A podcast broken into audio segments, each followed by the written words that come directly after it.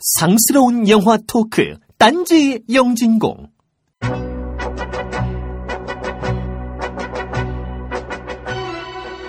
영화는 결과입니다.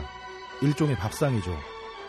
그렇다면 영화평이란 결국 감독, 배우, 스텝이 차린 영화라는 밥을 먹고 난 똥을 말합니다. 딴지 영진공은 그런 의미에서 똥통이었습니다. 오늘은 똥 말고 식재료에 대한 이야기를 좀 하겠습니다. 프레시하게 말이죠.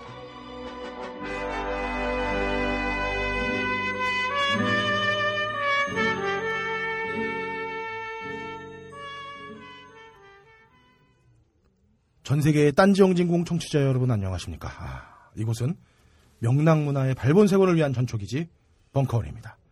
환절기라고 보기엔 좀 늦었지만 아, 제 목 상태가 좀 안 좋습니다. 양해 바랍니다. 빠르게 오늘 참여하시는 의원님들 소개해드리겠습니다. 먼저 국내 최장신 음악평론가 어, 하지만 왜 음악 프로그램이 아닌 영진공에 나와 있는지 알 수 없는 문화인류학 박사 해비조님 나오셨습니다. 오! 네, 그래서 내일 하이피델리티 녹음하고요. 야, 왠지 할것 같아. 그냥 아니라면. 아, 빨리 빡가능을 섭외해야겠어요, 우리는. 자, 두 번째로. 자, 기업 IT 솔루션 전문가. 어, 하지만 블로터넷이 아닌 영진공에 나와 있는지 알 수 없는 유일한 영화 관람자 함장님도 나오셨습니다. 우! 남들이 들으면 오해예요. IT와 전혀 관련이 없다라고 주장하고 있는 함장입니다. 아, 알겠습니다. 어. 다음으로 연극 배우. 하지만 왜 연극보다 영화나 드라마에서 더 잘 보이는지 알 수 없는 미혼 미남 배우 장원영 씨 나오셨습니다. 우! 예, 안녕하세요. 저 연기하는 서투른 배우 장원영이라고 합니다. 네. 반갑습니다. 예, 아우 착한 척하고 있어. 자, 다음으로 어, 모스코바 영화제 감독상 수상자. 어. 하지만 왜 강수현처럼 언론이 안 다뤄주는지 알 수 없는 기훈 감독, 정영환 감독도 나와 계십니다. 우! 예, 여전히 그 듣보잡 감독 예, 정영원입니다. 아, 진짜 안타까워. 우리는 어, 레바논 감정 IPTV에서 아직 나오죠? 예, 절찬리에 예, 절찬리의 사연식이니까 예, 좀 많이 좀 봐주시고요. 그리고 마지막으로 어, 배우이자 스턴트맨. 어, 그러나 어, 제가 본 작품은 레바논 감정 하나라 정작 전극 대사는 아직 제가 들어본 적이 없는 배우 김재구님도 나오셨습니다. 우!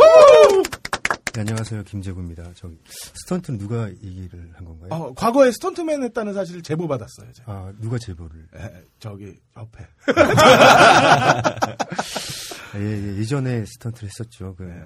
그 다음에 이제 연극을 시작했고요. 네. 반갑습니다. 네. 아. 원래 사실 이렇게 세 분이나 제가 출동할지는 몰랐어요. 어, 원래 인간 장원영을 저희가 뭐 벗겨서 먹어보려고 했는데.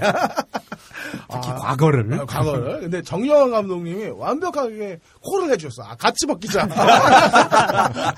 아, 근데 요걸, 아, 역시 영민한 배우라 눈치를 깠네요. 그래서, 어, 김재구 배우까지 모셔가지고 이렇게 세 분이, 음, 자리를 함께하게 했고, 어쨌든 저희는 더, 뭐, 자리가 풍성해졌어요. 음, 그러니까, 네네. 예, 기대됩니다. 세분 모두, 예, 저희와 같이 즐거운 시간 좀 나눠주셨으면 감사하겠습니다.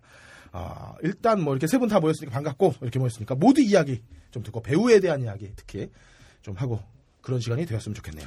우리 특급 미녀 소개는 안 하나요? 아, 특급 미녀 빠졌다, 특급 미녀. 어이, 어이, 어이, 깜짝, 깜짝 놀랐네요. 야, 자, 마지막으로 딴지 영진공의 홍일점. 딴지일보의 레이첼 맥아담스. 어, 박세롬이 엔지니어도 함께하고 계십니다. 오! 안녕하세요, 박세롬입니다. 예, 아, 내가 깜빡했네. 아, 큰일 날 뻔했다. 어, 이젠 게시판에 팬들이 늘어가. 어, 네. 해, 해비조님 아니었으면 죽을 뻔했어요. 자, 일단 우리가 지난주 싼 말에 똥 치우고 가겠습니다. 어. 켄로치의 지미소를 강추한다고 똥밍님 말씀해 주셨어요. 감사합니다. 자, 무성하다님의 전편 완주 축하드립니다. 아, 우리한테 원두 말고 믹스, 생작곡 말고 햇반 팔아달라고 하셨는데, 어, 이건 저희 소관이 아닙니다. 어, 너브리 편집장에게 협박해 주시면 되겠고, 파파오 공사님, 영진공 역주행 중에 개그 코드를 몇 개 정리해 주셨어요. 18회 변호인에서 업다님의 단신은 아, 버디님이다. 당신. 음. 어, 24회 에로배우 살인 사건에서 도대치님이 말씀하신 어, 등에 흙 묻은 살아인형 그리고 20일에 아브나의 영진공에서 제가 한 돼지 발정제 자백 아, 아, 죄송합니다. 어, 그게 내가 생각. 최고야. 자 영진공 포레버님은 인터스텔라 개봉 기념으로 업다님의 논란 특집 어떠냐고 하셨는데 어, 앱다님이 이런 제대로 된 거장을 다루면은 어, 재미가 없습니다. 네, 이분은 그- 계속 고문 받아야 되고요. 업다님 머리에 쥐나. 네. 자, 심은머리 외국인님은 천사몽과 도마안종군 두 영화에 윤주상 씨가 둘 다 출연을 했다고. 어. 아, 이런 비극적인 제보를 해주셨네요. 아, 놀라운 발견입니다. 이건 진짜 봤다는 얘기 아니야, 이 영화 두 편은. 자, 미스터 디케이님은, 어, 미드 스트레인 정주행 기념으로 스트레인 실사 사진 올려줬어요. 어. 제가 볼 때는 이게 키스하기 좋은 사진입니다. 그 혀가 긴 거는, 예, 좋죠. 자, 봉창님, 어, 송일국이 안중근 의사 역에 캐스팅되는 걸 보면서, 어, 송일국 씨의 안위를 격하게 걱정해 주셨는데, 어, 마지막에 UMC 화이팅으로 끝내주셨어요. 어, 저도 그알싫을 잘 듣고 있습니다. 어, UMC 화이팅. 자, 붉은 수염님, 스타워즈 프라모델에 대한 기대와 함께 기가 막힌 유튜브 링크도 걸어주셨습니다. 어, 감사합니다. 아, 안 감사합니다. 저, 이거, 아, 좀 그래요. 자, 흐린비님, 스타워즈 Holiday Special 영상 링크와 함께 썸남 썸녀 떡밥은 좀 그만 뿌려라 하셨네요. 어, 참고하겠습니다. 근데 배우들은 이쁘다는 거. 자, 아가씨님의 딴지 라디오 보안 걱정도 감사합니다. 아, 이분도 근데 경선 탐정록 사셨어요. 아, 내가 볼 때는 그 딴, 책이 구할 수 있나 봐 그렇게 쉽게. 딴지 영진공에서 한 반쯤 팔리지 않았나. 200권 중에 100권은 딴지 영진공에서 팔린 것 같아. 자, 신샘님의, 어, 아, 신샘님도, 어, 모르는 게 있었네요. 음. 존 윌리엄스 덕분에 스타워즈랑 슈퍼맨 음악이 비슷했구나 하셨는데, 아, 뭐, 사람이 다 어떻게 알겠습니까? 모르는 것도 있죠. 자, 28% 쿨러님, 스타워즈 Holiday Special full 버전 링크를 주셨습니다. 어, 이건 고문입니다. 애국학자님의 어, TV 시리즈 Young 인디아나 존스의 인디아나 역은 리버 피닉스가 아니라고 짚어주셨습니다. 이거 이상했어. 예, 고고학자니까 우리가 검증 없이 믿죠. 어, 뒤에 아도니스 78님이 어, 그 Young 인디아나 존스의 인디아나 역은 션 패트릭 플래너라고 달아주셨네요. 그리고 그 밑에 젖은 낙연님이 불을 찾아서 감독은 로만 플란스키가 아니고 아니고 장작가 아노라고 정정해 주셨습니다. 그것도 좀 이상했어. 그래요. 예, 감사합니다. 이분이 저기 배영가 그거 만드신 분이죠. 네. 장작가노 감독이. 그 아도니스 78님 마찬가지로 덕후 초심으로 들어간 내용이라 좋았다고 글 남겨주셨어요. 덕후들이니까 이런 거 알지. 어, 장작가 너 이런 걸 우리가 어떻게 알- 그냥 들어만 봤지 책에서 읽어만 봤고. 예. 우드로우 책을 13. 읽은 것처럼 지금. 네, 그래요. 오늘 배우분들 게스트로 모셔놓고 참 우리의 뭘 상식을 드러낸다 진짜. 자, 우드로우 13님. 어, 다스베이더 정체가 루카스의 즉흥적인 발상인 것 같다는 염승일 씨의 주장 때문에 이번 스타워즈 방송은 똥 정도의 실수 이상이었다고 말씀해 주셨는데 이 부분에 대한 설명은 염승일 씨가 또 논문 한 편을 냈어요. 자, 그거 참고해 주시면 되겠고 침대 위에 후님은 족구왕에 대한 감상평 남겨주셨습니다. 아, 오늘 비조님이 딴따라에서 다룰 예정이니 그때 좀 이야기 해 볼게요. 네네. 자, 공황장애님의 날카로운 지적도 감사합니다. 돈까밀로와 빼뽀네에서는 바그너가 아니라 베르디가 맞다고 지적해 주셨어요. 아, 이런 건 헤비조님이 나한테 좀 이렇게 정정해 줘야 되는 거 아닌가? 그걸 왜? 꼴림이 맞아야 될 걸 뭐 우리가 뭘. 아, 그, 그래, 이분이 어떻게 정리를 잘 해 주셨네. 존 윌리엄스는 단순히 바그너의 영향을 받은 게 아니라 주제 테마나 각인물의 테마 음악, 같- 음악 같은 구성을 바그너 오페라 지도 동기에서 가져온 것이다라고 해주셨어요. 근데 어, 지도 동기가 뭔가요? 그 뭐예요? 그래요. 니벨랭군의 아, 니벨랭 니벨룽겐의 반지? 아, 그러니까 니벨룽겐의 반지 같은 경우도 좀 비슷한 느낌이 있긴 한데 네. 지도 동기는 뭘까요? 그래요. 아, 저도 안 찾아봤습니다. 어쨌든. 지도 예. 동기. 알려주셔서 감사하고요. 자, 바람쉼터님은 스타워즈 프라모델이 출시되면 제가 또 조립식 대가리만 조립하다가 말 것 같다고 하셨는데, 아, 이제 우리 크라 이제 6학년이 됐어요. 그래서 어, 니퍼질 정도는 할 줄 압니다. 어, 제가 대가리만 만들겠지만 던지면 알아서 완성되게 돼 있습니다. 자, 괴물단지님의 2024년 6월호도 감사합니다. 어, 덕분에 우리는 노예가 됐네요. 자, 단골쿠차님, 딴지에서 뭐만 하면 야근이 늘어서 다 포기하겠다고 선언하셨습니다. 그래도 묻지마 영화제는 와주시길 바랍니다. 어. 얀님의 무비 딴따라에서 스타워즈 음악 중에 디스코 리메이크한 뮤지션과 제목이 뭐냐는 질문은 코이50님이 리플로 해결됐습니다. 예. 가끔 듣는다님의 제보자 감상평도 감사합니다. 역시 리뷰가 더 짧았어요. 어, 관심 있는 분들의 관람 어, 필요한 영화라고 생각이 들어요. 그 사실 황우석 박사 사태는 뭐 좋다 나쁘다로 재단하기는 참 어려운 부분이 있어, 있어 그런 데서는 그리고 아, 그걸 아, 갖다가 지도 아, 죄송합니다. 네. 지도 동기가 뭔가 해서 쓱 보니까요. 예. 아 이건 작품명이 아니고요. 예, 아니 그 그러니까 그런 뭐 그게 예, 있나 봐요. 예. 아 찾아보세요. 뭐 지금 혼자만 보면서 아 그러면 우리가 어쩌라고 우리는 모르는데 어, 찾아보세요. 찾아보시고 말하고요. 검색하시고요 여러분들. 다시 소절, 황 어, 어떤 황- 소절을 어, 어. 소절을 사용하는 어. 그러니까 어떤 소절을 한번 사용한 다음에 이거를 다시 이렇게 편곡해서 변주를 하는 방식인 것 같아요. 저도 쓱 봐갖고 한국 대중음악상 심사위원도 이런 건 몰라. 네. 어, 신대철이 디스한. 예. 자, 어, 황우성 얘기를 얘기로 어, 돌아가서. 어, 이런 면이 있잖아요. 사실 그 황무석을 무조건적으로 지지할 수밖에 없었던 극한의 상황들에 격해 있는 사람들, 정말 촌각을 다투는 생명의 위협을 받는 사람들은 사실 그게 마지막 동아줄이었기도 했고, 그리고 그런 것들을 갖다가 그 맹목적으로 믿는다고 해서 그걸 또 욕하면은 안 되는 문제도 있고, 음, 아, 근데 그분들의 그래요. 경우는 그런데. 네, 그분들의 경우는 그렇죠. 예, 그러니까 음. 그 저는 이제 그 지지와 또 반대에 대한 관점의 이야기를 한 거예요. 어, 그, 어, 그 황우석 자체 본질이 변하는 건 아니고, 어, 그, 그, 그 걸 믿었다고 해가지고 욕을 한다거나, 뭐 깠다고 해가지고 뭐 얘가 똑똑하다거나 뭐 이런 건 아니라는 거지. 음. 어, 그런 부분에서. 뭐 어쨌든 딴지가 잘못했어요. 예, 딴지 잘못 잘못했어요. 김어준 아니, 총수가 총수가 잘못했지. 잘못했지. 예, 자, 민솔님, 어, 포털 영화기사에 속아서 나의 사랑 나의 신부를 관람하셨다면서 어, 유치해서 하품이 났다고 하셨네요. 사실 원작도 이명세 감독 미장šan을 빼면 사실 그렇게 매력적인 시놉시스는 아니었잖아요. 근데 원작의 미장센을 언급할 정도의 건이 있었는지는 좀. 어, 나는 되게 멋있는 장면들 많았는데. 그, 나의 사랑 나의 예, 신부에서. 그 환풍기 씬도 그랬고 음. 뭐 여러 가지 뭐 그래요? 있었어요. 근데 뭐 뛰어난 거보다 미장센에서 이명세 감독과는 균형감이 되게 잘 맞는 미장센. 그렇죠. 예. 이런 건좀 인정해야 되는 것 같아요. 자, 생귤 아빠님 외대 커밍아웃도 감사합니다. 어, 제가 거기 가문두기를 잘한 것 같아요. 자, 에햄님의 늦은 방청 후기도 감사합니다. 기억력이 메멘토급이라고 하셨는데, 어, 박세롬 엔지니어와 김태용 PD에 대한 기억 왜곡은 심각한 수준입니다. 자, 폭주 오토님은 모잠비크 드릴은 대테러 전투에서 실제 많이 사용되는 기술이라고 알려주셨어요. 어, 이게 9mm 총탄이 음. 방탄 쪽에 막히면서 머리통에 총을 박는 게 반드시 필요해져서 생긴 기술이라네요. 자, 이분도 집을 한번 조사해 봐야 됩니다. 어, 자, 꿀봉이님, 짱가님 책을 두 권이나 사셨답니다. 어, 짱가님의 영업력 놀랍습니다. 어우, 영진공 할 때 빨리 책을 하나 내야겠어요. 그래요. 자, 덜 매운 와사비님은 스타워즈 에피소드 4에서 6까지 정주행을 두셨네요.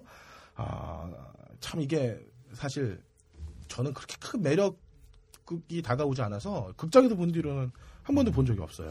전 덕분에 다시 블루레이로 또 봤어요. 네. 자, 한이바라미아님의 영진공 역주행도 감사합니다. 근데 1, 2편은 듣지 마세요. 저희가 생각해도 부끄러운 편수입니다. 자, 그 밖에도 팟빵에 글을 남겨주신. 정영환 감독님, 저 네. 우리 파일럿 녹음한 거 안 나온 게 참 다행이다. 예. 아, 저- 사실 정영환 감독님은 우리가 게스트로 모신 분들 중에 최다 출연자시죠.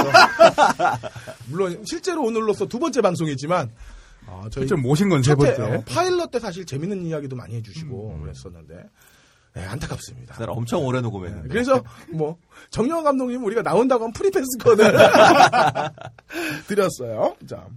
그 밖에도 팟빵에 글을 남겨주신 고이명박, 오솔길, 좋은 친구, 제발, 잔혹한 수준님 감사합니다. 이 많은 분들 중에 무비스트가 후원하는 인터파크 프리 예매권은 헤비조도 못 짚고 간 바그너를 베르디로 정정해주신 공황장애님께 드리도록 하겠습니다. 아, 공황장애님께 감사드리고요. 그걸 왜 제가 짚어야 되는지 아직도 잘 모르겠어요. 어쨌든 어, 음악이잖아. 예. 바그너의 음악이 어떻게 헐리우드 영화의 음악적 토대가 됐는지 명료하게 설명을 해주셨어요. 그리고 엠푸드가 후원하는 꽃이 작곡은 제보자의 감상평을 남겨주신 가끔 듣는다님께 드리도록 하겠습니다. 어, 황우석에게 받은 상처는 꽃이 작곡으로 치유해주세요. 아, 그리고 음, 12월 27일 오후 5시 어, 딴지 영진공이 주최하는 묻지마 영화제 어, 음. 지금까지 거의 60여 분에 가까운 분들이 어, 참여해주고 계신데 한 40여 분만 더 받고 마감하도록 하겠습니다. 어, 빠른 신청 부탁드리고요. 어. 내용은, 예, 또 딴지 영진공 거예요. 무슨 빠른 신청이야. 게시판에 남겨주시기 바랍니다. 그리고 이번 주 일요일 날 어, 벙커에서 딴지마켓 점주분들이 강제로 징집되십니다. 어, 예. 일곱 시간에 예. 걸쳐. 마켓 페어를 연답니다. 어, 엠푸드 사장님과 너츠커피 사장님도 같이 징집이 되셨어요. 그래서 어, 딴지영진공의 산, 산파죠. 이 두 사장님 어, 직접 뵐 기회입니다. 더불어서 애국학자님이 올려주신 영진공여 영어나라 이집트 문자를 어, 이미지로 저장을 하셔가지고 꼬시 사장님께 보여주시면 샘플 주신대요. 그러니까 사진 꼭 다운받아 가시기 바랍니다. 아니, 꼬시 사장님은 그거 읽으실 수 있나? 그러게요. 네, 꼬시 사장님이 은근히 애국학자한테 어. 어, 꼬시 잡고기여 영원하라도 써달라고. 네, 그러다 미이라 만나는 수가 있죠. 네. 자, 더불어서 해거름님이 주신 사과 겁나 맛있게 먹었습니다. 아, 엄청 어, 맛있습니다. 지금 예, 정말 감사합니다. 우리 예, 같이 오신 그 출연하신 배우분들이랑 감독님도 다 하나씩 저희가 드렸고요. 자, 곧 인증샷 올려드리겠습니다. 어, 여러분들이 스타워즈에 대해서 이렇다 저렇다 이 게시판에 이야기할 수 있는 것도 우리가 마이크 앞에 앉아서 이렇게 수다를 떨 수 있는 것도 박세롬이 엔지니어가 우리를 위해서 3시간 동안 목소리를 잡아내주는 것도 너치 커피와 꽃이 작곡이 없으면 불가능했습니다. 딴지 영진공은 정의와 의리로 똘똘 뭉친 너치 커피, 꽃이 작곡과 함께합니다. 커피 한 잔 하실래요? 이제 여러분도 세계 각지에서 생산되는 커피를 정말 저렴한 가격에 맛보실 수 있습니다. 딴지마켓 기획상품 프리미엄 너치 커피. 매달 대륙별 커피 3종이 여러분께 배송됩니다. 자세한 내용은 딴지마켓에서 확인하시기 바랍니다. 놀라지 마세요. 홈페이지에 표시된 가격은 오타가 아니에요.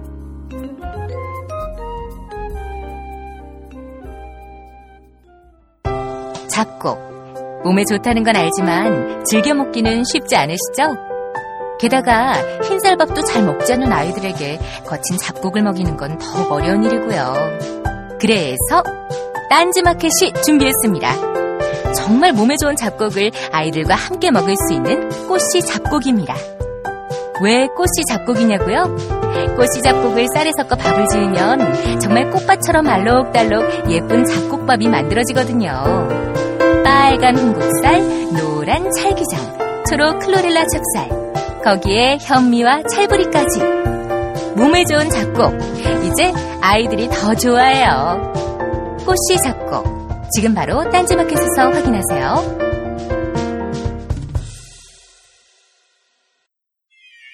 발가벗겨 디벼보는 영진공 전당포. 전당포 시간입니다. 아, 오늘은 두 분의 배우와 한 분의 감독님을 모시고 배우란 무엇인가에 대해서 어, 그리고 이 시대의 영화판은 어떻게 이루어지고 또 어떻게 흘러가는가에 대해서 알아보고 물어보는 시간을 갖도록 하겠습니다. 그간 우리가 늘 영화에 대한 이야기만 했잖아요. 어, 처음으로 배우와 감독에 대한 개인적인 질문들 갖는 시간 한번 갖도록 하겠는데 어, 우리 장원영 씨께서는 예. 어때요? 이렇게 처음 이렇게 팟캐스트 와보셨을 텐데 첫 소감이 어떠신지? 예, 많이 어둡네요. 예, 예. 어, 그리고, 어, 아직까지 많이 버벅대시는 것 같아요. 제가 1회 듣고, 아, 많이 버벅대신다 생각을 했는데, 지금도 이 시청자분들에게, 음? 좀 편안한 음색으로 좀 여유를 좀 가지시면 어떨까, 좀 조언을 좀 드리고 싶습니다. 날카로우십니다. 깔끔한 조언 감사합니다. 아, 통쾌하네요. 아우, 좋아. 자 김재구 배우님 어떻게 처음 나가 보신 소감이 어떠신지? 예, 그냥 뭐 아직 분위기 파악 중입니다. 네, 우리 저 단골이신 정명 감독님께서는 아, 이게 잘 되려면 자꾸 이런 방송 나오면 안 되는데. 바쁘셔야 되는데. 네, 아, 이게 좀 그러네요. 이게. 겨울에 나왔다에 또, 네. 또 겨울이 다가오는데 또 이렇게 방송에 나왔는데, 오늘 또 이렇게 계속 저와 같이 작업하던 배우들이 나온다 그래서, 네. 재밌는 얘기 좀 해봤으면 좋겠어요. 예, 알겠습니다. 심히 걱정됩니다.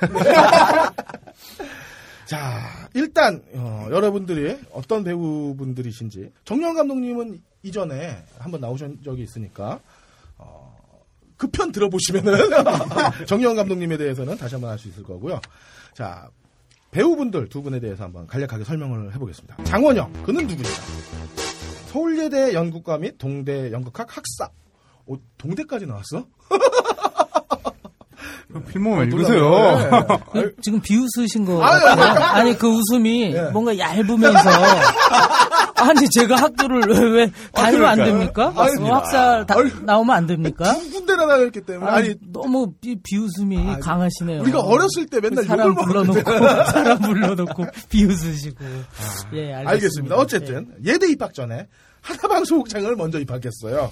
어, 그래서 바쁘다 아빠 사기꾼 역할부터 용식이까지 어, 논다 노라에서 칠수였나요? 하여튼 뭐 예, 그래요. 그 뒤에 햄릿 광대까지 하고 군입대 하셨죠. 예. 예, 극단수에서는 제가 바빠서 뭘 했는지 잘 모르겠고, 어, 2007년부터 예의 없는 것들 왕눈이 약쟁이 역부터 시작해서 근원 목소리 최박사 스카우트의 선동영의 감독 역할, 어, 내 사랑 내 곁에의 최씨, 육혈포 강도단의 신재 아들 등 어, 영화에서는 큰 빛을 발하지 못하다가 어, 어, 드라마 타짜 전백이 개동춘 역으로 인지도를 타기 시작하셨어요. 그래서 미남이시네요. 별순검, 개인의 취향, 살맛납니다. 마이더스, 지운수 대통에서 개성 있는 조연으로 느낌을 타기 시작했어요. 그리고 작년부터 어, 전우치의 어중이 역, 드라마의 제왕의 홍감독, 미스코리아 박부장 역할에 이어 식사를 합시다에서 사무장 최규식 역할로 드디어 주연을 따먹기 시작했고 어, 영화에서는 따먹어야 돼요, 그거. 아, 떡 따먹었어요. 자, 영화에서는 레바논 감정에서 가죽 점퍼 역으로 주연을 따먹으면서 본격적으로 짭짤해지기 시작했어요.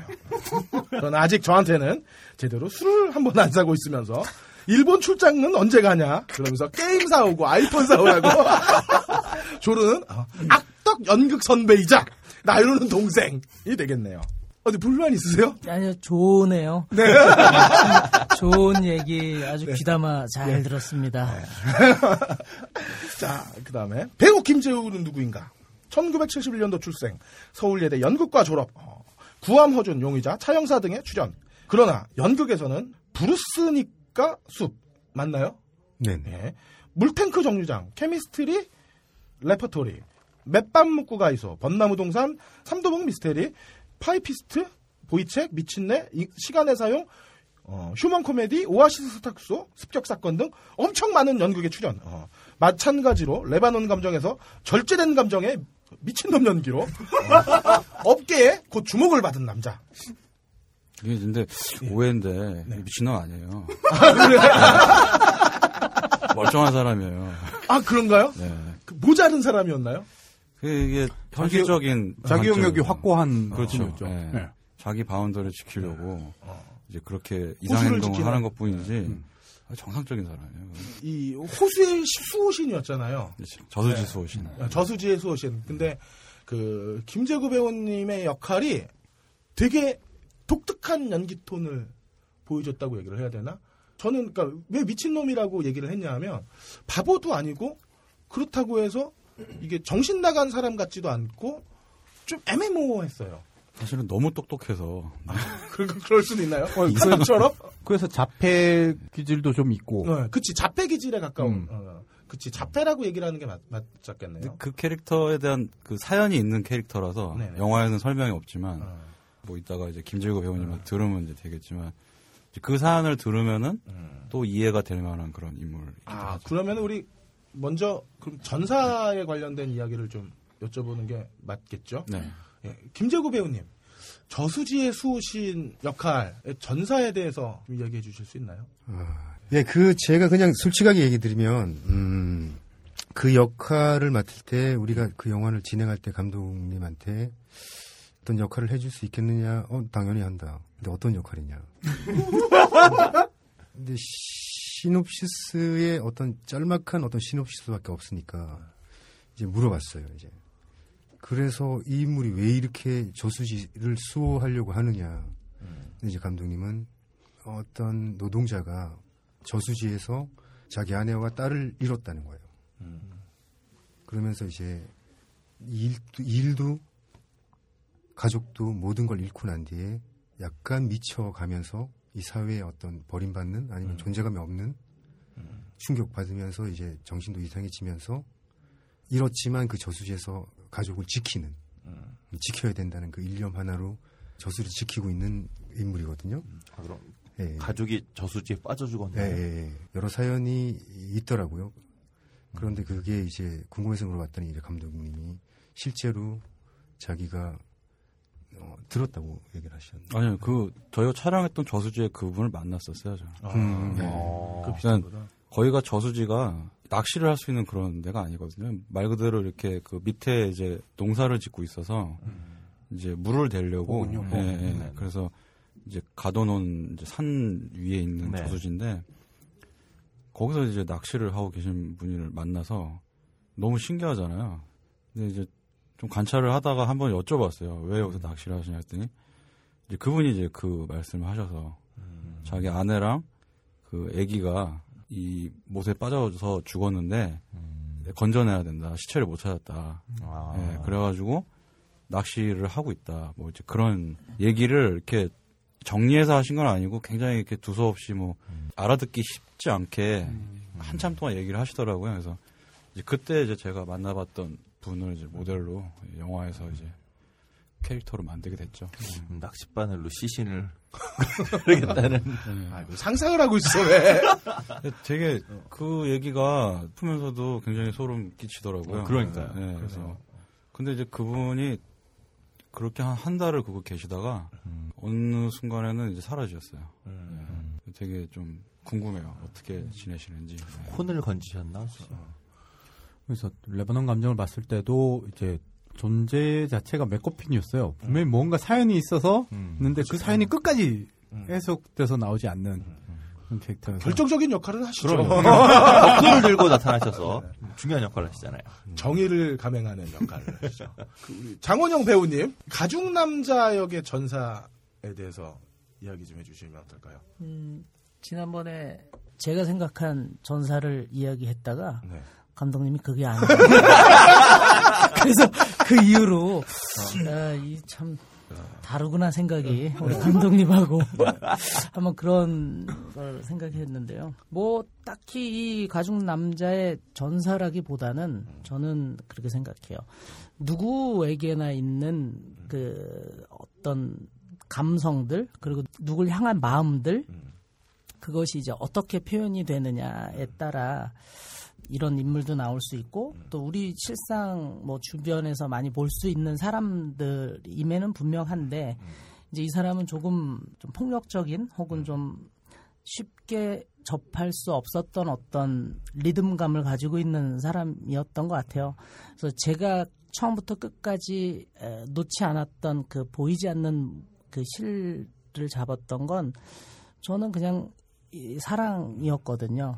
예. 그래서 뭐 딱히 어떤 전사가 있었다, 어떤 뒤에 있는 것들을 뭐 막 혼자서 꾸며내 가지고 어? 딱 액션 했을 때 딱 들어가는 것보다는 그냥 이 여자에 대한 그 사랑인데 그 둘만의 사랑법만 저는 생각을 해서 임했던 것 같아요. 예. 그, 왜 보면은 장원영 배우가 일반적으로 드라마에서 쉽게 적합하는 캐릭터. 그러니까 예를 들어서 뭐, 뭐 미스 코리아의 장부장 역할이나 식사를 합시다의 최규식 역할과는 아주 정반대의 캐릭터 역을 잡으셨거든요. 되게 터프하고 멋있게 그리고 드라마에서는 보여준 적이 없는 그런 어떤 카리스마를 보여줬잖아요. 어, 그게 꺼내기가 쉽지가 않았을 텐데. 네.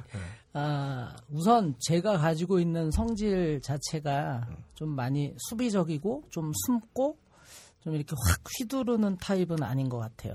근데 딱 하나에서는 그 곤조라고 하나요? 그 근성이 인- 있는 게 이제 연기에서는 좀 지고 싶지 않은 게 있어요. 그 고등학교 때부터 이제 연극을 해와서 지금까지 이렇게 지내면서 딴 거에는 잘 모르지만 연기에 대해서는 누군가에게 어떤 이야기를 들으면 막 잘 해내고 싶고 하는 누구나 어느 배우나 그렇겠죠. 해내고 싶은 어떤 마음들이 이제 그게 뭐, 뭐, 소위 말하는 이제 뭐, 나름대로 열정이라느니 뭐, 그렇게 이야기를 하겠지만, 그래서 지고 싶지 않은 것들이 많았어요. 근데 처음에 이 신호를 감독님께서 보여주시면서 신호만 나와져 있고 구체적인 어떤 내용들은 없었어요. 그래서 음, 재미있을 것 같고 해보고 싶다. 그랬더니 형 모를 때는 저만 믿고 따라오세요 그러더라고요. 에, 그걸 믿었죠. 네. 근데 정말로 산으로 데리고 들어가더라고요. 그 해, 해 다져가는 그 겨울에. 예, 그리고 무슨 뭐 컷을 하면 예를 들면 어떤 상황에 어? 어떤 감정을 좀 해줘라. 어? 이런 이야기들이 보통은 그렇게 나와야 뭐가 컷이 돼서 그 다음 컷, 컷에 어떻게 움직일 거 아닙니까? 근데 늘 컷 하고 그리고 시계를 봅니다. 이제 해가 떨어진다는 암시를 하는 거죠. 겨울이니까. 네, 또. 겨울이니까. 네. 그리고 산속이고 하니까. 그 다음 다시 가래요. 나쁜 디렉션이다. 다시 가래요. 그럼 막 뛰어갑니다. 그리고 다시 액션을 합니다. 근데 또 그게 돼요. 근데 또 그게 무슨 말인지 알아듣더라고요. 그때, 그때는. 감독님이 배우분들 앞에서 연기를 하신 건가요? 아니, 그러니까 저는 연기를 좀 가끔 하고 싶은데 배우들이 말리더라고요. 네. 그러니까 그렇게 이제 배우 앞에 놓고 막 연기를 하면 연기를 뭐 하지도 못하지만 배우가 이제 헷갈리는 거예요. 아, 저걸 그대로 따라야 돼? 막 이런 거 있잖아요. 저. 그거보다는 오히려 이제 한숨으로 한숨과 아, 이제, 시계를 보는 네. 것으로. 어떤 그런 압박을 통해서 이제 배우 본인이 이제 자신의 느낌을 찾고 음. 이제 어, 자기 안에서 이제 생각을 할 수 있는 시간을 주는 게 더 좋지 않아, 않는, 않는가 해서 이제 그런 방법을 했나요, 제가? 시간을 주면서 계속 시계를 보고 계시는. 그 제가 지금 느끼는 느낌이 우리 집사람이 저한테 디렉션을 줄때 그러거든요. 네가 뭘 잘못했는지 말해봐라고 할 때. 아, 그 느낌이랑 상당히 비슷할 것 같아요. 근데 이제 그렇게 연출을 할 수 있는 이제 그 이유는 사실 이제 서로 간에 어떤 신뢰가 있었기 때문에 아마 이제 그런 게그 매번 그러지는 않았고요. 예. 이제 그 감독님의 믿음 아닌가요? 그거는? 그렇죠. 예. 뭐이 제 제가 배우들과 배우들- 합의된 바 없는. 제가 이제 배우들을 믿고 있었기 때문에 아마 이제 그런 방법이 통하지 않았나. 네. 아, 우리 재밌는데요? 그게- 앞으로는 꼭 감독님과 배우분들 함께 모시고 함께 얘기를 해봐야겠어요. 근데 이제 감독님이 아까 초반에 얘기했던 제가 가지고 있는 어떤 성질을 외적인 것들을 이제 요구도 하시고 기다려 주신 부분이 지금 굉장히 감사하게 생각을 하죠. 그러니까 지금 제가 보여진 면은 방송이나 영화에서는 이제 이미지 캐스팅이라 그래서 대부분 아 저런 역할은 제가 잘하겠다 해서 네. 대부분 그런 비슷한 역할들을 많이 하게 되고 또 그 단역들 같은 경우는 어떤 작품을 여러 개 고를 수 있을 만한 어떤 처지가 안 되는 어떤 상황들이 많이 발생하잖아요. 그래서 캐스팅이 왔을 땐 일단은 해내야 되는 어떤 상황인데 그 색깔과는 전혀 다른 이렇게 인물을 주신 거에 대해서는 저는 아주 음 감사하게 영광으로 생각을 하고 있어요. 제가 되게 놀랐던 건 뭐냐면은 저는 이제 장원영 배우를 20 몇 년 전부터 알고 있었고 그 하나방송장 시절부터 정영환 감독님은 이제 몇 년 안 됐잖아요. 네. 근데 악마였을 때 20살의 장원영을 모르실 거란 말이죠. 그 악동 장원영 좋은 얘기 20살에. 합시다. 예. 근데 칭찬. 아니 그걸 끄집어내신 거야. 레바논 감정에서 내가 스무 살에 알고 있던 여- 그 배우 누나들을 물총 쏴서 괴롭히고 약 올리고 울게 만들었던 그 스무 살의 그 철모르는 악마 장원영. 그 안에 숨어 있는 그걸 어떻게 캐치했는지 난 되게 놀랐어요. 그런 부분에 있어서는 특히 그리고 아, 그럼 아까 말씀하신 사랑은 다 그런 거짓. 아니지 아, 그 사랑- 사랑의 사랑과- 표현이 그거였던 사랑과 증오는 거죠. 그 음. 그 아주 동일한 감정이잖아요. 그런 면에서 되게 놀라웠고 그리고 그걸 어떻게 캐치하셨는지 저는 그게 제일 궁금했어요. 그냥 그 배우한테 그런 성향이 있다라고 생각하고 뭘 캐치를 하고 그런 건 아니고요. 네. 그- 그런 역할도 가능하겠다라는 믿음이 있었어요. 예, 그러니까 그런 역할을 맡겨도 아마 100% 해낼 것이고 본질을 본 거지. 예. 그리고 제가 자신이 있었어요. 예, 그때 이제 들었던 생각은 이제 장원영이라는 배우가 저한테 조금 안타까웠던 거는 매체에서 소비되는 느낌이 있었고 그것보다 더 다른 것들을 해낼 수 있는 배우인데 이제 그런 기회가 이제 주어지지 않았다는 부분이 조금 안타까웠는데 저로서는 그때 뭐 그 어떤 성향이나 뭐 그런 거를 이제 캐치했다기보다는 당연히 해낼 수 있을 거라는 믿음이 있어서 예, 그렇게 가게 됐죠. 그리고 하나 더 여쭤보고 싶은 게 그 김재구 배우님의 캐릭터도 사실 쉽게 끄집어낼 수 있는 형태가 아니었잖아요. 그거는 어떻게 배우분이랑 합의를 하신 건지 아니면 만들어 오신 건지. 그러니까 김재구 배우가 했던 역할은 사실 거의 100% 김재구 배우가 만들어 왔어요. 예, 그러니까 뭐 저도 예측하지 못했던 연기 패턴이었고 또 저도 사실 저수지 쏘신 캐릭터 같은 경우는 좀 맥을 못 잡고 있었는데 첫날 이제 촬영을 했는데 머리를 망치로 두드려 맞은 듯한 느낌이었죠. 어, 그래 이거다. 예. 내색은 안 했지만 네. 너무 이게 좀 의외의 것들, 그러니까 예상하지 못했던 인물을 만들어 오셔가지고 굉장히 좋았죠. 예. 마스크랑 이렇게 했던 것의 아이디어는 어느 분 건가요? 이런 말을 더듬으시는 분이나 이 의상 자체, 그 마스크 이렇게 그러니까 거의 세팅도 예. 그때는 뭐 누가 이렇게 만져주고 이런 게 아니고 배우들이 다 알아서 아, 의상도 입고 오고 뭐 캐릭터에 몰입될 수 있도록 보는 사람이 되게 딱 갖춰졌다라는 그런 느낌이 확 들었었거든요. 네. 그래서 되게 인상 깊었던 그런 모습이었어서. 그 김재호 배우님은 그 캐릭터를 어떻게 만들어내신 거예요? 제가 보통 그, 그 인물 연극할 때나 어떤 작품을 대할 때 이렇게 만들어낼 때는 혼자 만들어낸다기보다 저는 진짜 모든 걸 그냥 의논하는 걸 좋아하거든요. 누구의 아이디어는 상관없습니다. 그냥. 그- 그래서 저는 연극할 때는 특히 뭐 독립영화도 마찬가지지만 연출도가 많이 싸우는 편이거든요. 지금은 좀 그렇게 하기 싫은데 조금 옳은 것들이 어, 자기 것이라는 것들이 너무 강하면 그게 너무나 기술적으로 옳을 수도 있지만 이 진화해온 어떤 진짜 이 뇌들 뇌들을 진짜 열어놓을 수 있는 어떤 장을 만들어준다면 그러면 누구나 다 옳다고 만- 생각하는 어떤 상상하지도 못하는 어떤 창조를 할 수 있다고 저는 생각하는 편이거든요. 그래서 많이 물어보는 편이에요. 후배든 선배든 연출이든 작가든 걸레 닦는 누구든 간에 그냥 봐줄 수 있으면 물어보고 해보고 어, 진정으로 해보고 진정으로 어땠냐고 물어보고 그래서 그게 정말로 오면 저는 그냥 하는 편이거든요. 그래서 어, 누구의 것이다라고는 좀 사실은 인간이니까 조금은 있지만 그런 것들을 별로 중요하게 소중하게 생각 안 합니다. 이번에 감독님하고도 물어봤어요. 그냥 시노십스부터 이 얘기부터 어, 좀 모르니까 모르겠어요 진짜로. 그럼 대답을 해주면 아 그거 생각해 볼게요. 그리고 잘 모르겠으면 또 물어보면 또 얘기를 섬세하게 해줘요. 아, 아, 그, 부- 그 부분 이해하겠다고. 어, 그러면서, 어, 한동안 그냥 대본이 없으니까, 아, 이 뭘까? 그러니까 이 사람, 이 사람이 어때서 이랬을까라는 거를 간접적이든 아니면 직접적이든 어떤 거든 제가 생각나는, 아, 이게 어떤 헐리우드 배우가 했어 라든지 아니면 다큐멘터리, 아, 이거 생각나라는 것들이든 뭐든지 그냥 호기심 있게 찾아보는 편이거든요. 그러다가도 잘 안 되면 그냥 놔두는 편이에요. 아, 이건 아닌가 보다. 모르겠다.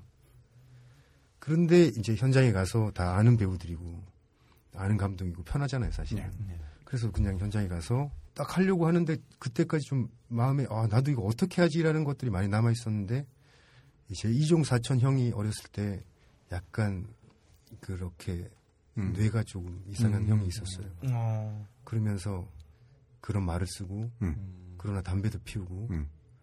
포르노도 보고 음. 수많은 어떤 어린 시절을 같이 했던 형이거든요. 근데 약간의 코드가 달라요. 음. 네. 아, 그 형을 해볼까? 음, 그 형으로 이 영원 감독의 어떤 인물의 진실성을 한번 마음에 담고 한번 그 형으로 표현 한번 해볼까? 라고 그냥 해봤는데 이제 그게. 음. 그리고 현장에서도 많은 도움을 받았어요. 이 장원영 배우도 어, 학교를 같이 졸업했고 정말 믿는 배우고 진짜 재밌게 얘기하고 의논하고 그리고 얘기를 해주고 보고 나는데 장원영, 예, 이런. 배우 같은 경우는 바로 그냥 형 이런 거 어때요? 뭐 영호 감독도 감독 어때요? 이러면 아, 형 그거 좀 너무 강한 것 같아요. 아니면 요거 좀 어떻게 빼보는 것. 그런 아이디어 뭐 다 사실은 짬뽕이 돼서 다 해준 거거든요. 제가 생각해온 것도 있고 해준 것도 있고 그렇게 해서 누구 것도 아닌 그냥 그렇게 만들어진 것 같아요. 예. 굉장히 겸손한 스타일의 그저 지금 분위기가 너무. 화기애애해요. 그- 우리 그래요. 화기애매한 분위기를 원했는데. 독하게 하고 싶은데. 자, 배우분들께 이렇게 물어보고 싶어요. 어, 김재구 배우님, 저희가 사실 매체를 통해서 연극을 좋아하시는 분들이라면 이제 익히 아시겠지만, 어, 뭐 지방에 사시는 분이라든지 아니면은 뭐 연극을 자주 보러 가시지 않는 분들이 더 많으니까 김재구 배우님에 대해서 잘 모를 텐데 배우 김재구는 어떤 사람입니까? 아, 배우 그러니까 배우라는 직업이 앞에 일단 붙으니까 네. 어떤 사람이냐 그냥 저는 단순하게 여쭤본 거거든요. 그러니까요. 그러니까 그런 생각을 많이 기존에도 그 전에도 해왔었는데 지금 제 배우 김재구 그냥 저는 제 기억 속에 그거밖에 얘기할 수 없는 것 같은데 배우라고 하면 저는 이런 배우인 것 같아요. 돈 못 벌고 뭐 특히 옆에 있는 장원영 배우가 이제 나한테 얘기를 많이 할 때 예전에 형 형은 너무 형의 어, 외골수 때문에 안 되는 사람이야 라는 제가 언제 안 된다고.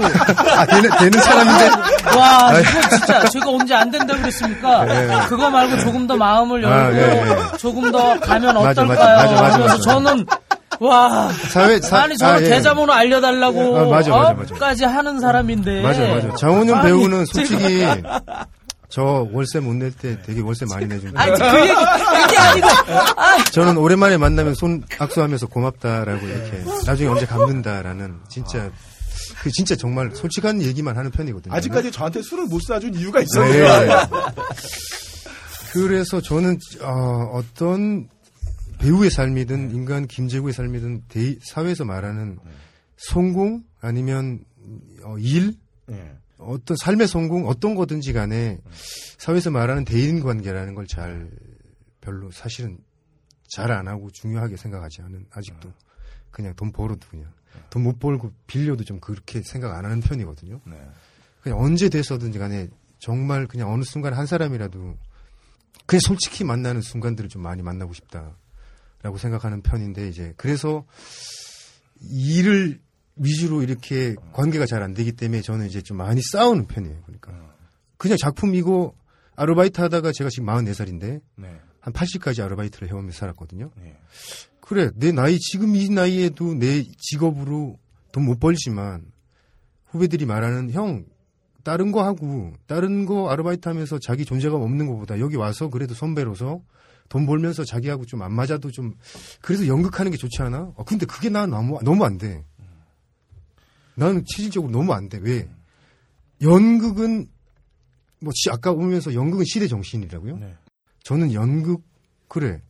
연극은 삶의 관계, 인간, 사회 어떤 것들을 연극은 키포인트로 끄- 끄집어내서 고민해서 얘기를 같이 해보자라는 건데 그걸 제가 어떤 작가가 그런 것들을 고민해서 써온 거를 제가 읽고 그 감정, 그 생각을 느껴서 그 인물이 되었다고 생각하면서 하는 거잖아요.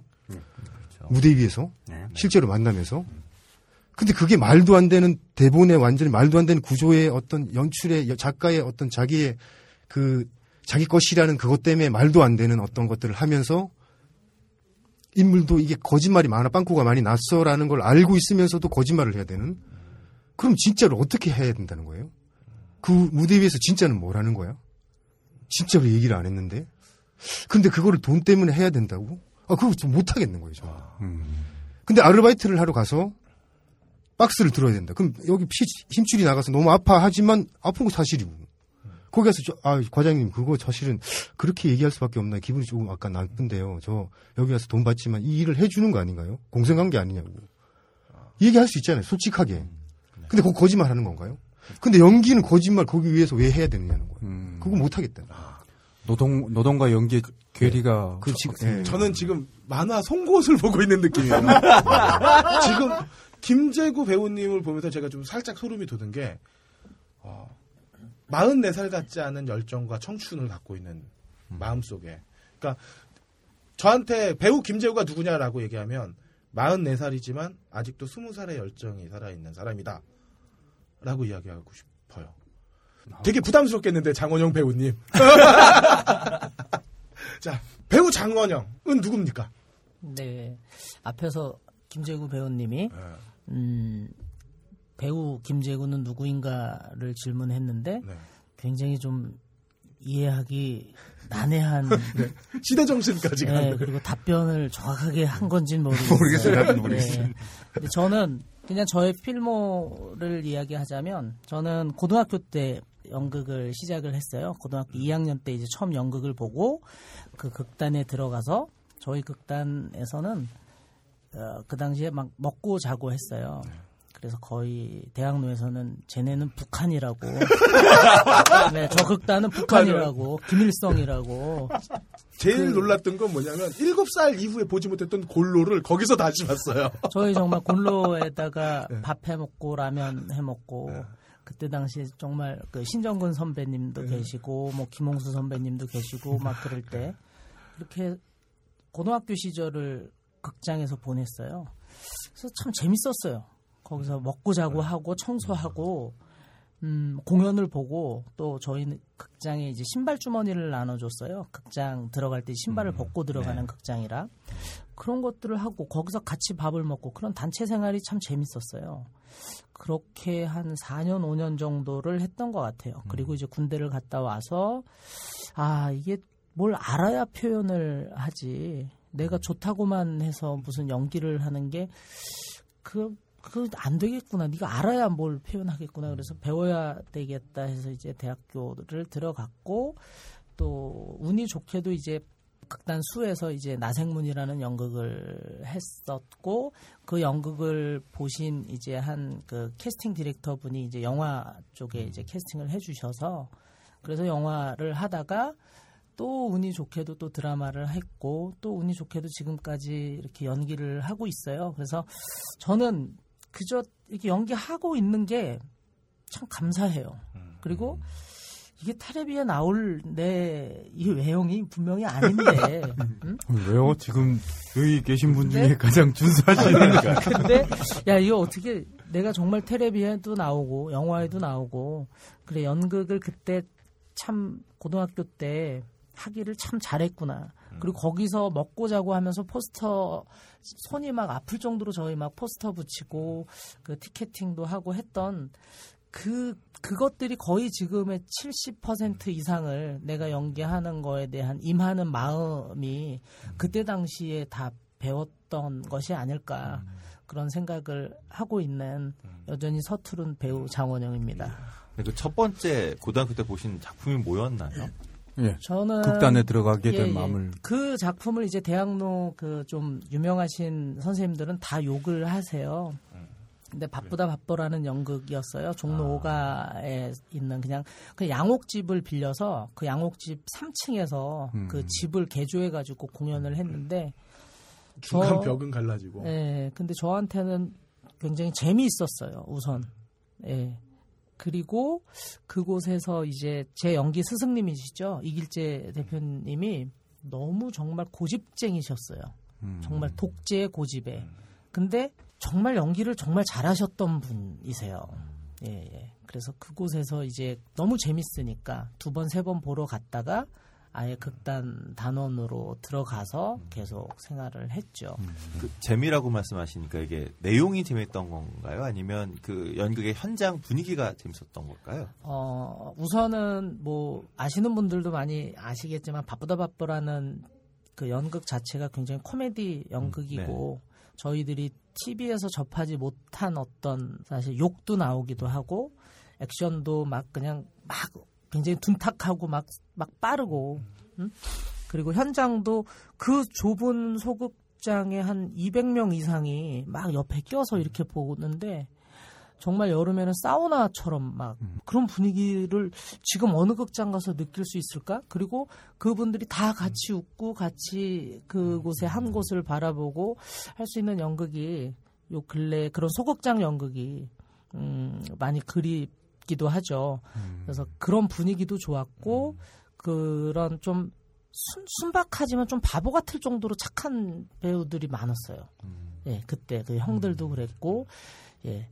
그래서 그분들하고 같이 어울려서 연기를 하는 것이 참 좋았죠. 예. 그러니까 신정근 선배님 같은 경우에는 이제 저 같은 경우는 직접 같이 공연에서 부딪힌 적은 또 없어가지고 더 어려운 면이 있죠 저 같은 경우는. 자 우리 정영원 감독님한테 여쭤볼게요. 네. 그 배우 김재구 네. 어떤 사람입니까? 배우 김재구는 얌체곤 같은 사람입니다. 이 해석을 어떻게 해야 될지 어디로 네. 튈지 모르나요? 어디로 튈지 모르지만 잘 튀기면은 아주 아름다운 궤적을 보여주는 예, 그런 이제 의외의 얌체곤 같은 예, 그런 배우라고 얘기하고 싶습니다. 오늘 세 여기서 분이 이제 여기서 쓰고 있네요. 여기서 이제 그 감독님의 어, 좀 들어오는 거죠. 잘 튀기면 내가 잘 튀겼다. 그럼 배우 장원영은 장원영 배우는 어, 가을 전어 같은 배우다. 어, 기름진가요? 전어 맛있잖아요, 가을에. 예. 아예 얼마 전에 그 살아있는 전어를 운송하는 이제 그런 다큐멘터리를 봤는데 전어가 엄청 예민하대요. 그래가지고 그걸 맞아 맞아. 잡자마자 이렇게 빨리 잘 운송을 해야지만 이제 살아있는 전어를 우리가 이제 맛볼 수 있다고 이제 그런 것처럼 굉장히 이제 예민하고 까칠한 배우지만 잘, 잘 요리하면 아주 우리가 가을에 맛있는 전어처럼. 계속 이 감독 감독님의 역량을 축켜 세우시는. 어, 본격적으로 장원영 씨에게 한번 질문을 드려보도록 하겠습니다. 자 여러 출연작이 있어요. 어, 근데 제 개인적으로는 그 영화 스카우트에서 음. 그 선동열 고등학교 감독님 역할로 배우 장원영이라는 사람이 딱 눈에 띄기 시작했는데 자신이 생각하는 가장 의미 있던 역할은 어떤 거였다고 생각하세요? 지금 이렇게 세 명을 불러놓고 네. 그 질문을 하신 거죠? 네. 아, 의도치 않게, 아, 그러니까 레바논 감정을 제외하고 당연히 제외해야죠. 네, 어. 근데 저는 음, 에, 솔직히 다 까먹었어요. 어떤 인물들을 다시 음. 이렇게 하 이렇게 뭘 해보면 안 돼, 안 되죠. 그- 아, 잘 몰라요. 음. 그래서 인물들은 다 어떻게 했는지를 모르겠어요. 그런 것 같아요. 그 시절에 그 나이 때 음. 그리고 그 계절에 그 상황에 내가 원영이가 어떤 생각을 음. 그뭐 가지고 있었는지를 생각 한 다음에 인물을 음. 표현을 했던 것 같아요. 그래서 그 인물들이 어떻게 했- 그리고 사실은 옛날 연기가 조금 더 나은 것 같아요. 저는 갈수록 너무 이 백화점에 어. 딱잘 포장된 것처럼 틀리지 않게 음. 그리고 어떤 입맛에 맞게 자꾸 저도 모르게 본능적으로 그렇게 연기를 만드는 것 같은 느낌이 어- 들어요 요즘에. 어. 음. 근데 그 예전에는 그런 것들이 서툴고 모르니까 그냥 뭐 본능적으로 반응적으로 나오는 그왜 순대 그 한 2천 원어치만 싸주세요 하면 툭툭툭툭 싸서 주잖아요.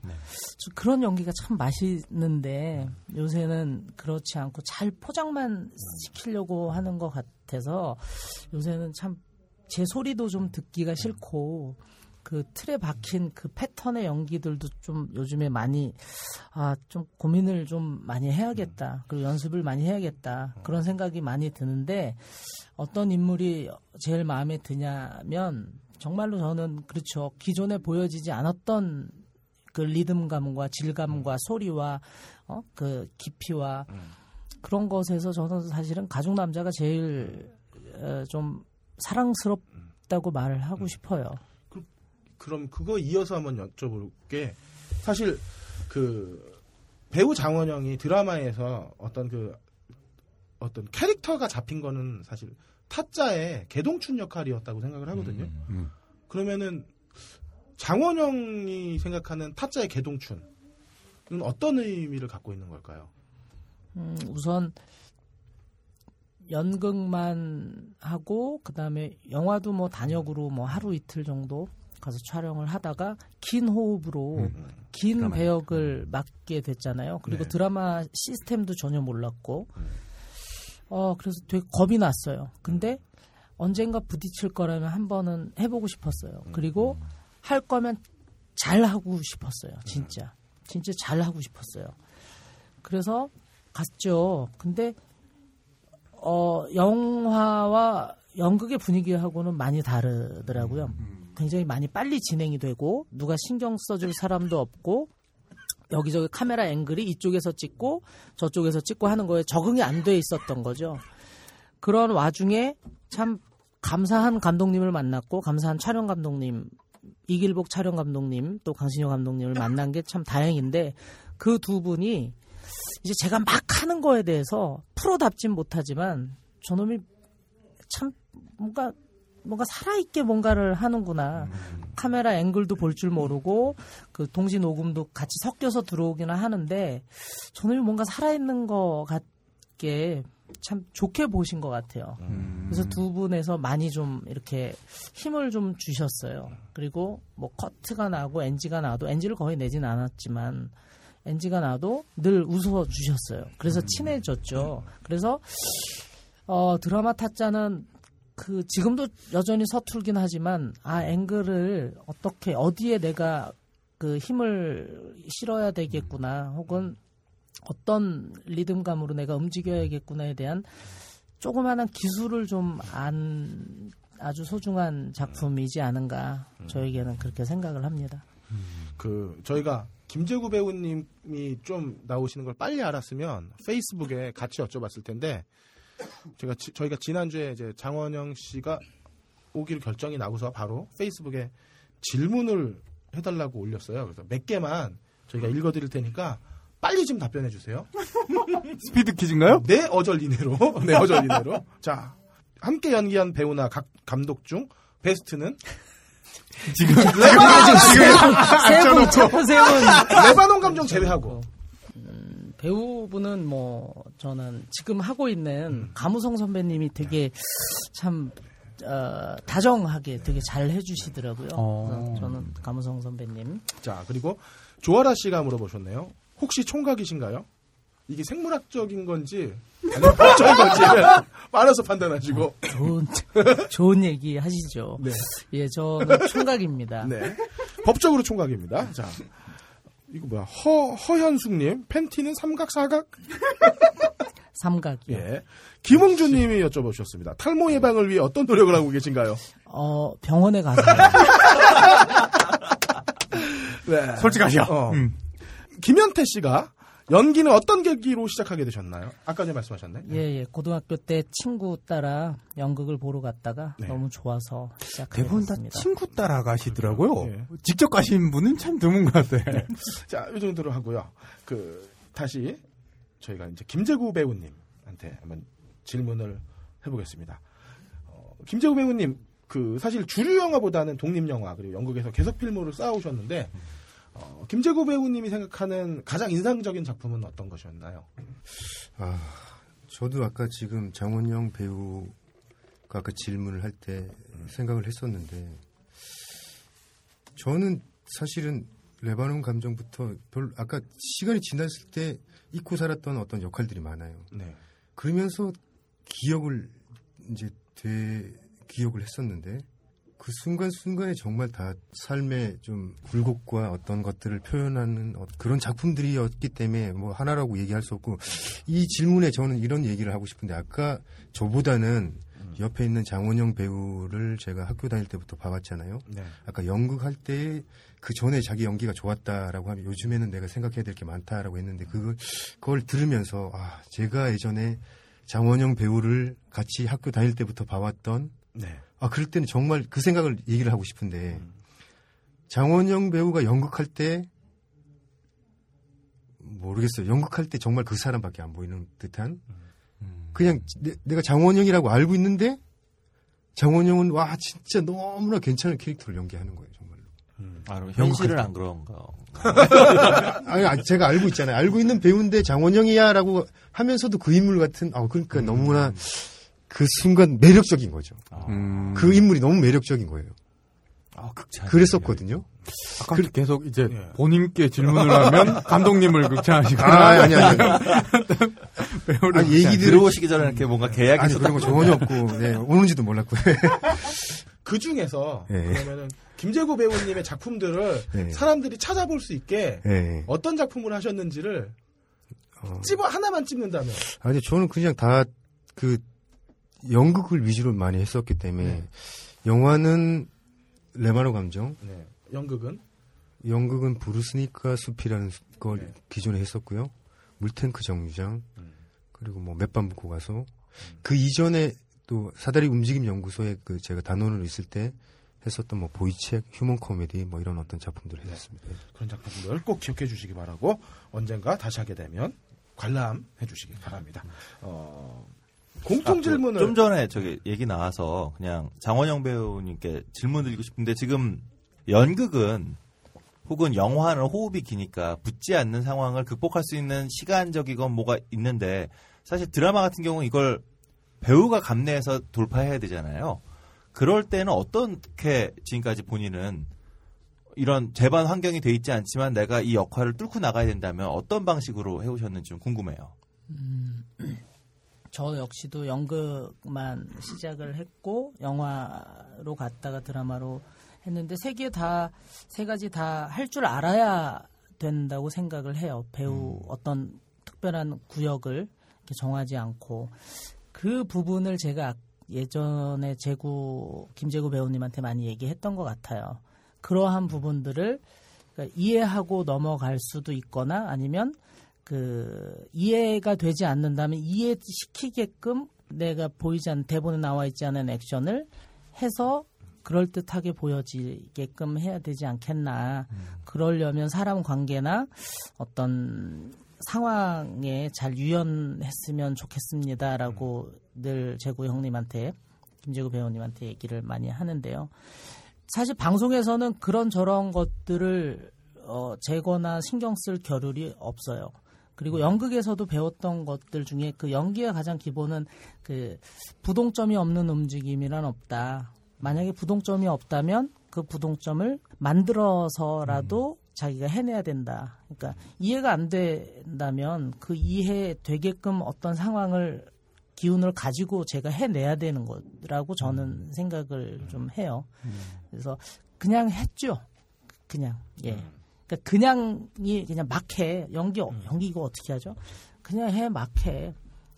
그게 가장 맞는 말인데 그걸 잘 이해하는 그냥과 막의 단어가 이들이 쓰는 단어는 뭐가 있다는 거죠. 그걸 어떻게 말로 표현할 수 없는 뭔가가 그래서 잘 하고 막 해야죠. 그래요.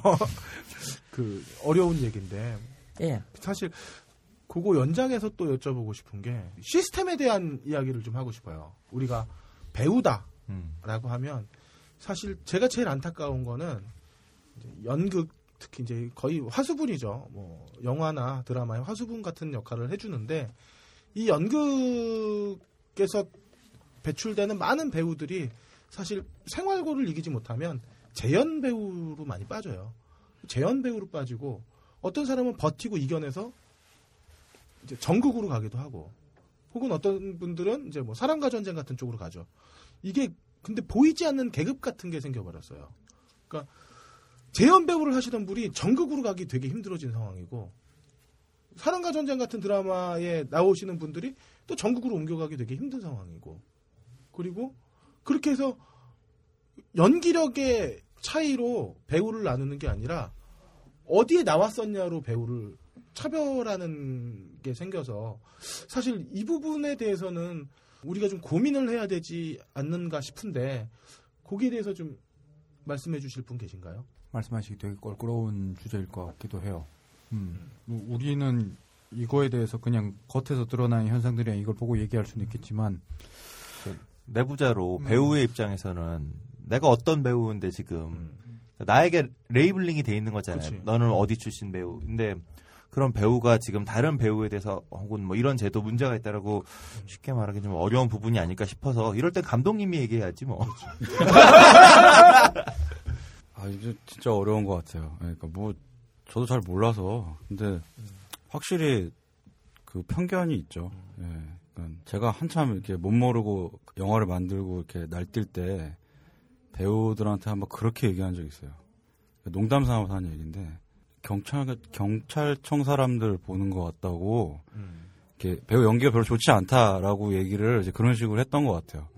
근데 지금 생각해 보면은 굉장히 바보 같은 음, 바보 같은 그 얘기였죠. 그러니까 비수를 꿔주셨네요. 네, 그러니까 저는 웃자고 한 얘기였는데 그게 굉장히 신뢰를 했죠. 음.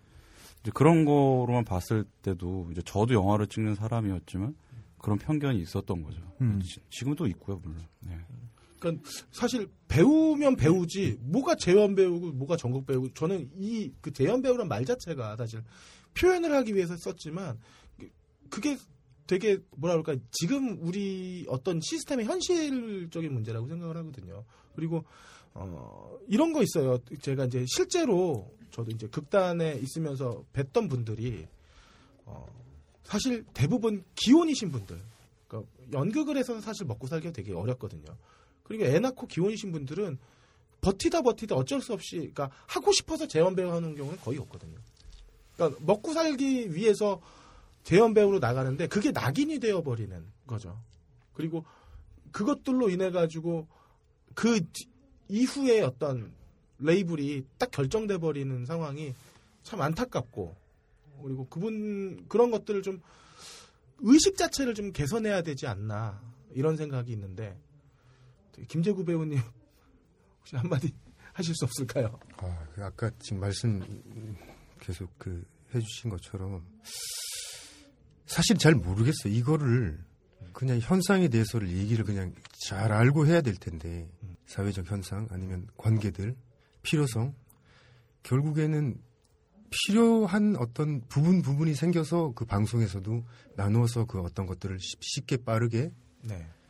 뭐 조금 재밌게 그냥 전달만 하면 돼라고 해서 어떤 급이 나눠지고 그런 어떤 배우들은 빨리 찾아야 되고 돈 없는 사람이 가는데 아 이거를 정말 어떻게 얘기할지를 모르겠어요. 저도 그런 경우가 많이 아니, 몇- 뭐 많이라고는 어떤 기준인지는 모르겠지만 해보겠느냐라는 어떤 것들을 해왔었는데 돈 때문에 정말 하고 싶기도 했었어요 정말로. 그런데 아, 아까 말했던 연극이든 뭐든 이게 진짜로 믿겨지거나 그 어떤 구조상의 어떤 진실을 내가 막 어떻게 해석하거나 아니면 막 그 파고 들어갔을 때 혹은 너무 거짓말 같은 걸 해야 될 때 그럼 어떤 진실성을 찾아야 되느냐. 그거 다 빼놓고 그냥 해야 되느냐.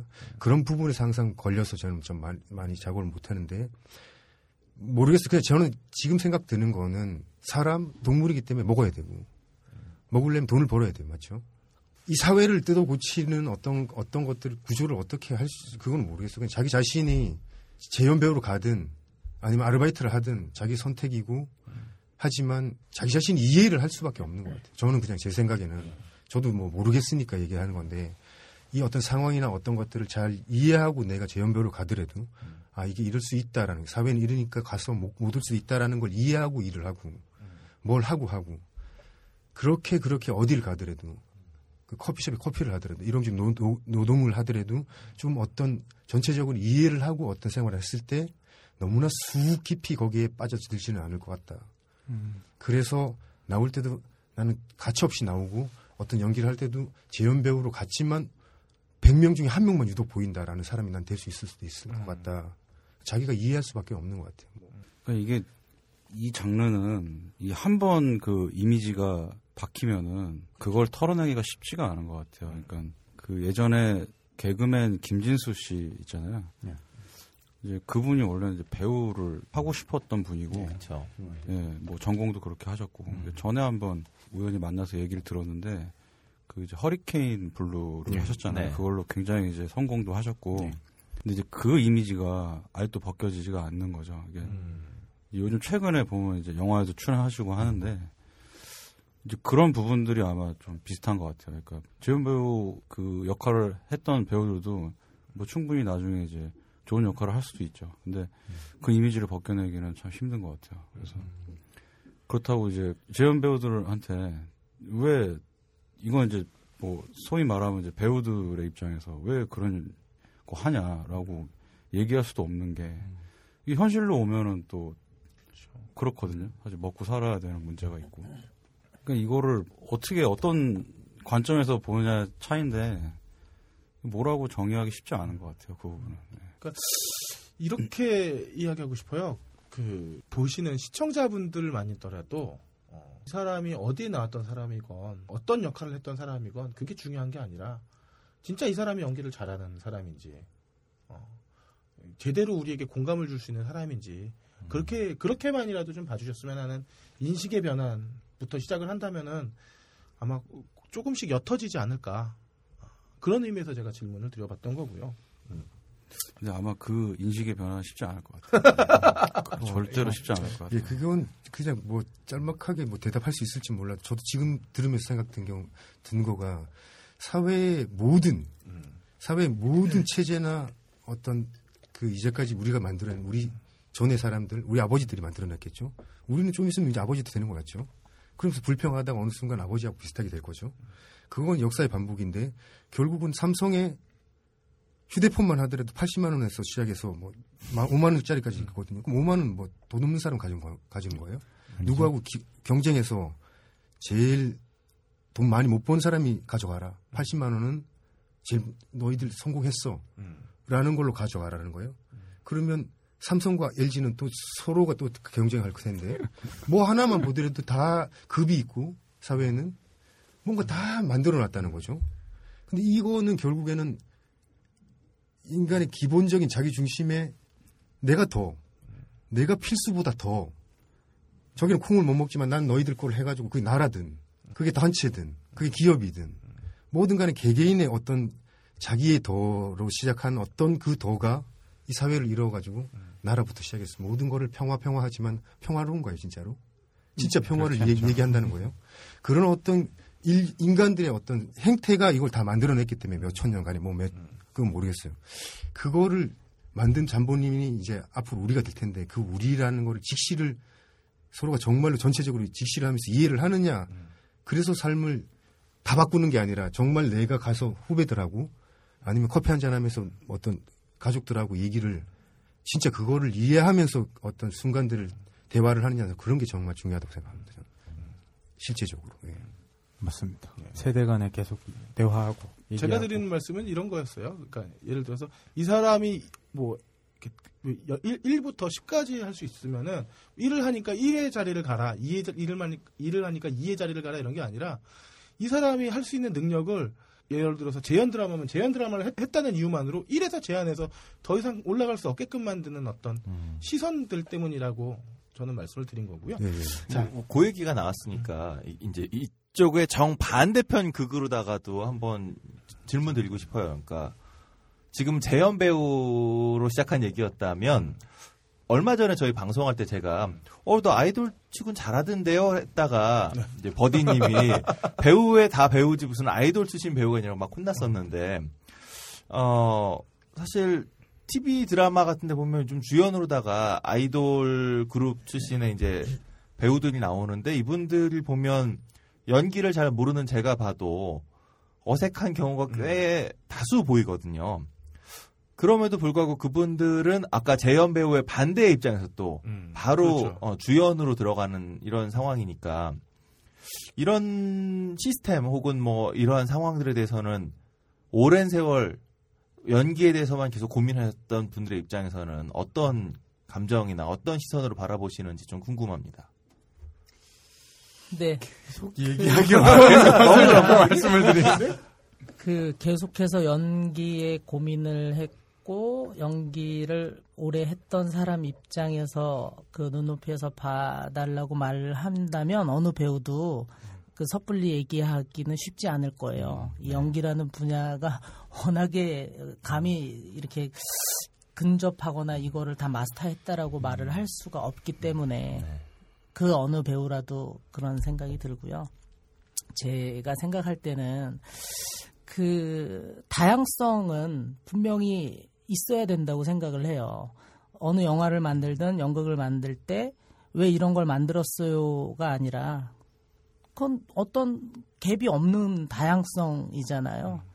그래서 이런 친구들이 이런 연기를 하는 것도 그건 다양성으로 봐야 되는데 근데 이제 문제는 그가 어 거기에 이제 합당한 연기를 하고 있느냐.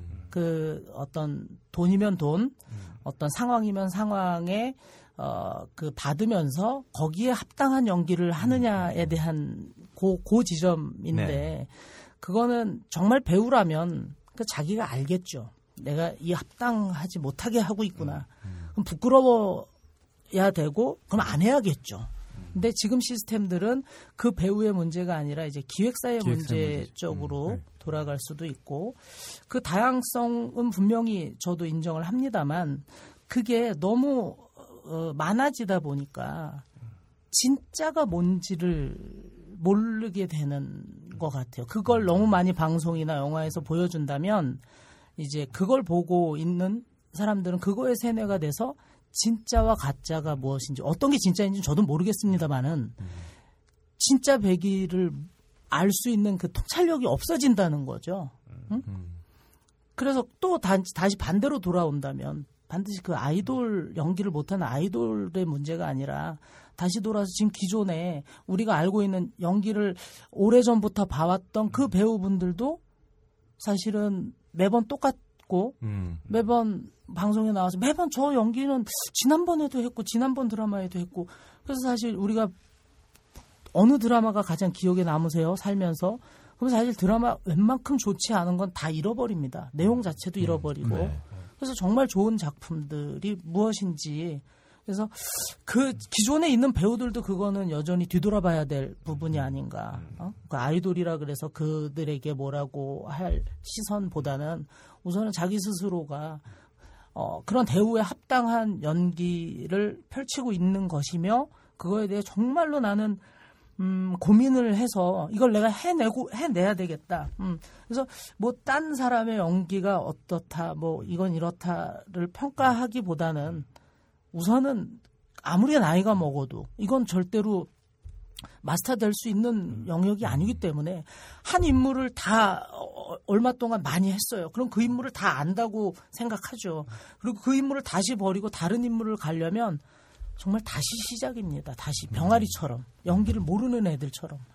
그래서 그 그 두 가지에 대한 생각이요. 어, 아이돌이던 어떤 재연 배우분이시던 지금 기존의 배우분들이시던 저 개인적인 생각은 어, 지금 내가 이 창피하지 않게 하, 하, 하느냐 그리고 이 앞으로도 이걸 내가 정말 부끄럽지 않게 내가 갈 수 있느냐 이걸 어, 다시 생각해서 어, 어떤 곳이 어떤 곳에 가서든 거기에 합당한 예, 행동과 어떤 연기와 거기에 어, 페이가 정확한 것인가 다시 한번 배우 스스로가 좀 생각해 봤으면 좋겠다라는 생각이 드네요.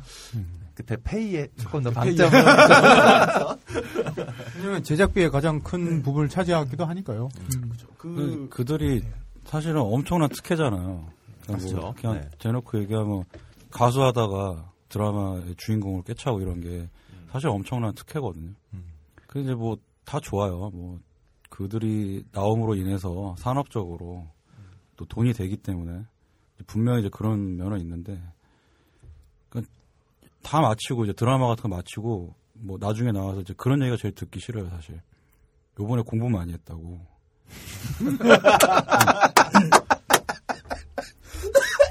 그러니까 뭐 다 좋은데 제발 그런 얘기 좀 안 했으면 좋겠어요. 그러니까 그 왜- 현, 현장에서 네. 뭐 작품을 찍는 거는 공부하러 나가는 게 아니잖아요. 그리고 뭐 그만큼 돈을 많이 받는다 그러면 돈 받고 그렇게 공부하면 안 돼요. 책임을 져야 되는 자리이기 때문에 뭐 그런 부분에 있어서 본인들이 아마 뭐 느낄 수 있는 사람이면은 아마 오래도록 배우로 남아 있을 것이고 그게 아니면 또 금방 도태될 것이고 그 그거는 이제 매스미디어도 한몫을 하는 것 같은데 이게 그 연기를 잘하는 게 목소리를 크게 내거나 화를 잘 내거나 울기를 잘한다고 해서 좋은 연기라고 생각하지는 않거든요. 근데 그 드라마에서 잘 울고 크게 소리 지르고 그 크게 감정을 표출하면 꼭 붙어요. 미친 존재감. 나는 그 이런 글귀들이 사실 어, 배우들의 연기를 한정시키지 않는가라고 생각도 들거든요. 혹시 그런 쪽에서 생각하신 건 말씀하실 분은 없- 장원영 배우님? 미친 존재감이요? 어, 언젠가 그런 사진을 봤어요. 어, 여배우를 양쪽에서 이렇게, 이렇게 포졸이 이렇게 끌고 가야 되는 배역이에요.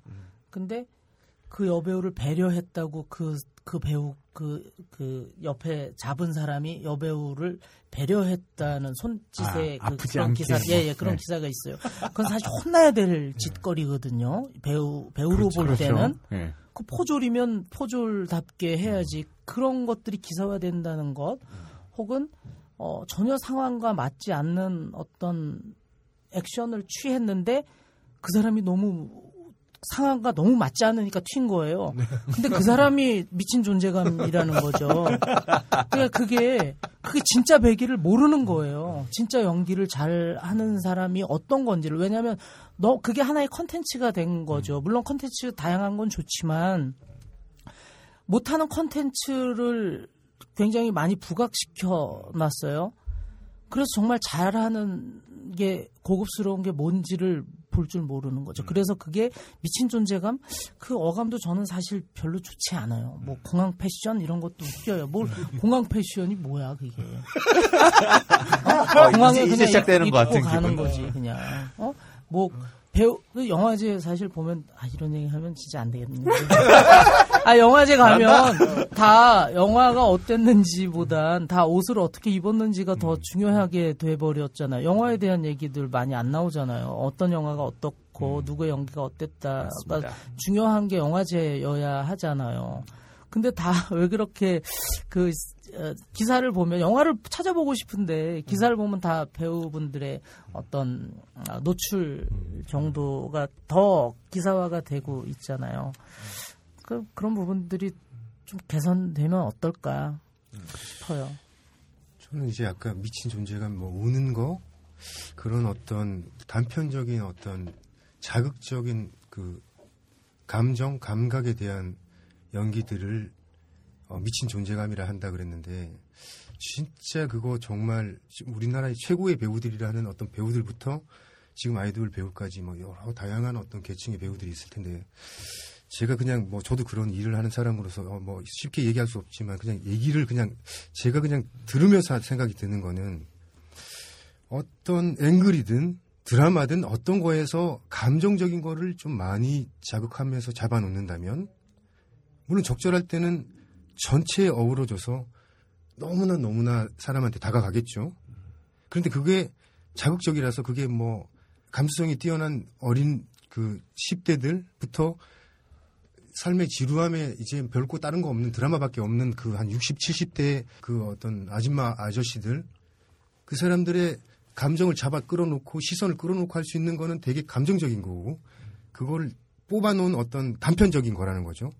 그런데 그게 너무나 잡아놓을 수 있는 건데 그거 자체가 저는 이런 거라고 생각해요. 사람은 관계에서 행동을 할 때 대부분 행동 전에 생각과 그 생각은 결국에는 시선, 오감 중에 뭐 시, 시각으로 보고 난 뒤에 그걸 판단하기 위해서 뭐 그게 안전이든 뭐든 판단하기 위해서 기억을 끄집어내고 기억은 생각이나 뭐 임- 이미지겠죠.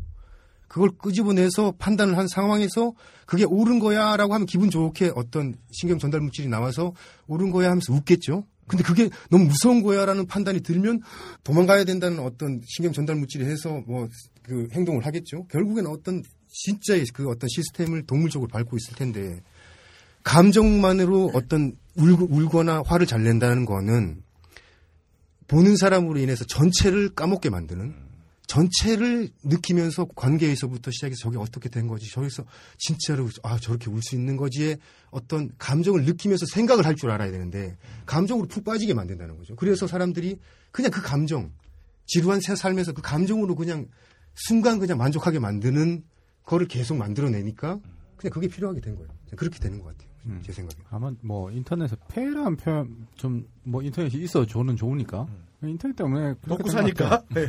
왜냐하면 옛날에는 정말 신문 지면도 한정돼 있고 신문 매체도 별로 없는데 사람들 눈 끌어서 결국엔 300원이든 500원 내고 신문을 사려면 헤드라인을 자극적으로 한다거나 이렇게 했지만 이제는 사람들이 돈을 낼 필요도 없이 클릭 한 번이면 기사를 볼 수 있으니까 기자들은 계속 그걸로 찍어내고 결국에는 기자들이 찍어내는 걸로 돈이 되니까 기획사들은 어떻게든 그런 쪽으로만 마케팅을 하게 될 거고 그러면 결국엔 컨텐츠 소비가 너무 쉽게 가볍게 일어나고 있다는 건데 아직까지 공중파에서 방영되거나 아니면 케이블에서 방영되더라도 뭐 본방사수 얘기 나온 것처럼 그 컨텐츠를 소비하기 위해선 정확한 시간에 자신의 시간을 소비해야 되는 부분은 있으니까 그 괴리감이 커지면서 매체들은 계속 그렇게 되는 게 아닌가 뭐 그런 생각도 들고요. 그래서 뭐 서로 자멸하는 어떤 어, 길게 길게 보면 길게 보면 그게 아까 뭐 아이돌이든 뭐든 간에 길게 보면 그 식상하다는 거죠. 그러니까 그 사람의 어떤 희소성이나 너무나 소중한 보석 같은 거를 다 그냥 허비하고 있는 거기 때문에 기억에 남지도 않고 결국에는. 예, 정말 90년대에는 뭔가 마스터피스 같은 이런 TV 드라마가 나오면 사람들 막 달려들어 보고 시청률 많이 높게 나오고 이러는데 요즘은 그 시청률이 마스터피스라서 나오는 게 아니라 인터넷에 얼마나 회자됐느냐 이런 걸로 나오고 정말 제대로 된 작품들은 마니아층이 형성돼서 시청률은 낮더라도 고정층이 생기는 이런 형태가 돼버린 것 같아요. 무당이 나오고 레이저가 나오고 그래야 한 30% 넘고 어? 애가 바뀌고 어? 점 찍고 어, 점 찍고 나와야 또 30% 넘고 그게 좀 슬프 어떻게 보면 좀 슬픈 거죠. 아, 이야기를 좀 바꿔서 정영환 감독님 네. 차기작 소식 좀 알려주세요 우리. 차기작이요. 네. 차기작은 지금 미궁 속에 아,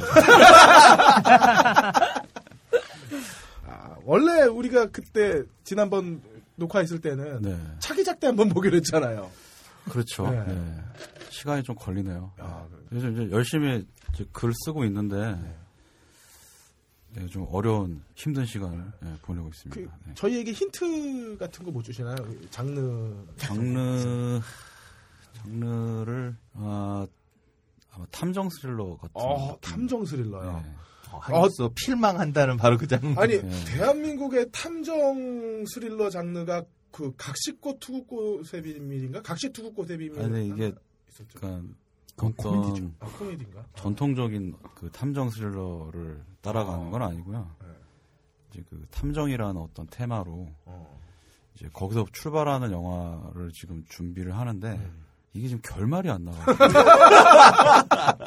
이거 벌려놓은 건 많은데 결말이 안 나가지고 지금 근데 듣고 보면 가죽 남자 캐릭터가 탐정 캐릭터랑 연달아 있, 다 있기도 해요. 네. 계속 이제 쫓아가고. 제가 관심 있는 그러니까 요즘 관심 있는 거는 이게 어쨌든 뭔가를 쫓는 음. 남자 또는 뭐 쫓기는 남자 이제 그런 쪽에 관심이 많다 보니까 그런 얘기를 좀 쓰고 있는데 요즘 뭐 사채업은 삶을. 사채업.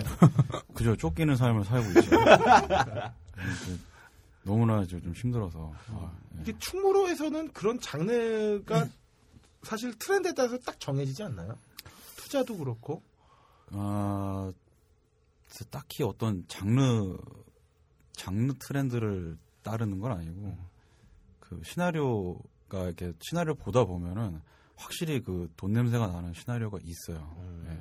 그- 그런 시나리오가 이제 잘 팔리죠. 일단 이건 저의 모종의 정말 100% 추측인데 이 대기업 두 군데에서 투자를 주로 주관하고 뭐 배급을 주관하다 보니까 이 대기업들은 서로 인맥 관계도 있고 이러니까 시나리오가 어떤 게 돌기 시작하면 서로 막 정보들이 그런 게 암암리에 돌고 일종의 뭐 담합이랄까 이런 것들도 있을 것 같고 그러니까 뭐 이게 올해만 하더라도 명랑, 해적, 해무, 군도 네 개가 다 비슷비슷한 장르.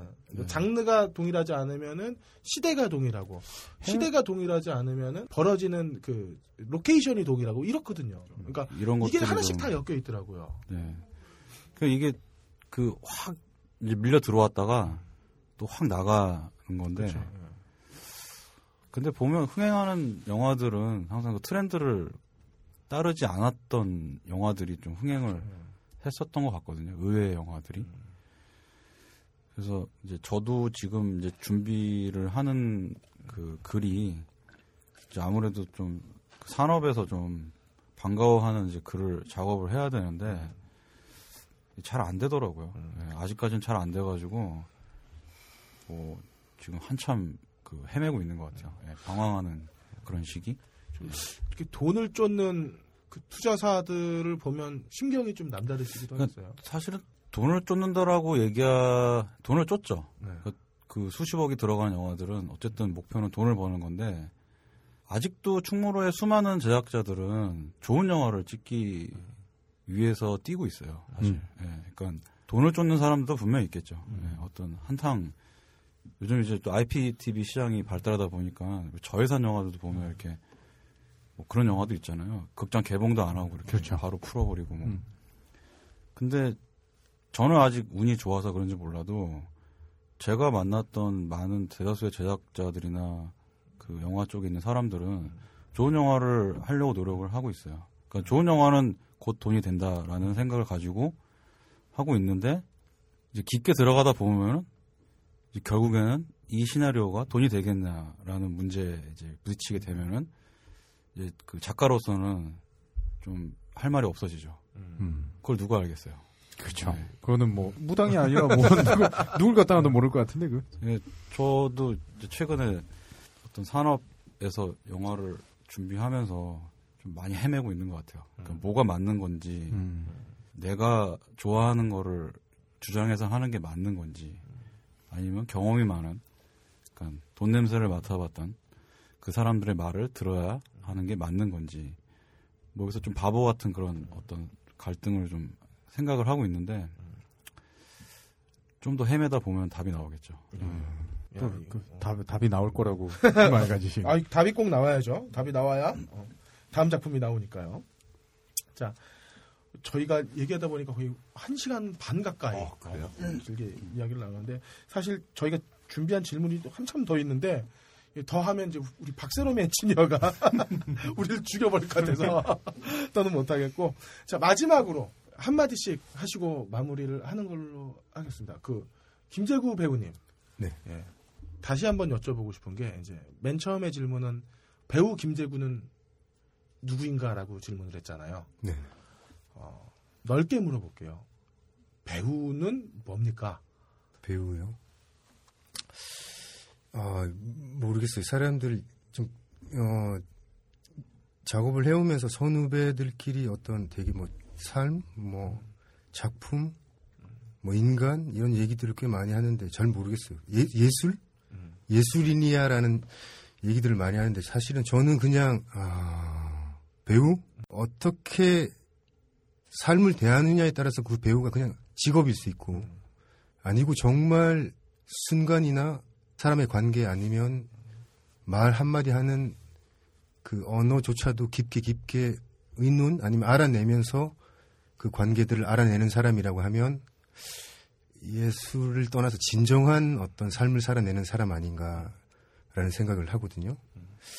그 배우 제가 배- 만약에 되고 싶은 배우라 한다면 배우는 뭔가라기 하기 전에 제가 그럼 누구나 다 다르겠기 때문에 그 배우라는 것에 대한 어떤 의견이 저는 그냥 삶을 진짜 그냥 인간으로 태어나서 삶을 잘 잘 의논하고 사는 놈인데 그걸 그냥 나 너 이 본질을 잘 알아내서 어떤 인물로 형상화시키는 그래서 인간의 어떤 감정 감각 어떤 관계 역사 뭐 어떤 것까지도 깊이 얘기할 수 있고 이해하면서 하나의 인물을 순간을 살 수 있는 어떤 그 직업을 가진 사람이 되고 싶습니다. 그냥 저는 예.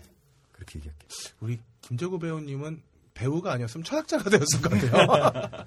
장원영 배우님한테도 똑같은 질문을 한번 해볼게요. 배우란 무엇인가? 음, 똑같은 사람이면 분명하죠. 분명한데 조금 더 괜찮은 사람이 되어야 되는 것 같아요. 배우라면 어 떤 괜찮은 사람이냐 모든 면에서 그죠 부끄럽지 않게 살아야 될 것이며 어, 이 시대를 어떤 통찰력으로 내가 바라보고 이끌어 가야 될 것이며 뭐 이끌어 갈 수는 없더라도 자기의 생각과 행동이 조금 더 세련되고 근데 그 세련되는 게 지금 이렇게 보여지는 뭐 옷을 잘 입고 음? 오늘 그런- 되게 잘 입고 오셨네요. 그런 거 말고요. 그, 그 시대 최고의 패션 리더라고 섹스피어가 얘기를 했는데 배우는 그 패션 리더는 옷을 잘 입는 패션 리더가 아니라 그 시대를 잘 어, 이해하고 통찰하고 어, 같이 잘 살아갈 수 있는 것. 그래서 그 좀 더 나은 것들을 제시할 수 있는 생각을 좀 가진 배우라고 생각을 하고 조금 더 좁게 생각하면 저는 개인적으로는 모든 어, 그 예술의 끝은 항상 가족이다라는 생각을 해요. 그 가족 때문에 저는 일을 하고 있고 어, 어떤 것들을 다 하는 거. 어, 예. 자기 가족을 이제 만들어야죠. 그래야죠. 가족을 만들어야 되고, 어, 그, 왜 초등학교 앞에 아침에 등교할 때 보면 그 어머니들이 이렇게 교대로 그 신호등에 이렇게 그 깃발을 이렇게 네. 들어주시고 하시잖아요. 그, 그런 모습들이 가장 예술적이고 가장 사람답지 않은가. 근데 아이들은 그분들에게 인사를 안 하고 선생님들한테만 인사를 한다는 거죠. 예, 그런 참 참 웃겨요. 그런 그래서 그런 부분들을 볼 줄 알고 어, 그런 것들을 생각할 줄 알고 그런 소소한 것들을 늘 뭐 그 작게 얘기를 하자면 그런 것들이 배우가 아닐까 그런 생각을 좀 가질 수 있는 사람이 예, 저는 그렇게 생각을 합니다. 정영환 감독님에게 감독이란 뭐 제가 아, 일부러 이렇게 우문을 던지는 거예요. 감독은 준비 없이 던지는 거 아니에요? 아, 진짜 빌어먹을 직업 같아요. 글쎄요. 아, 감독 아직 모르겠어요.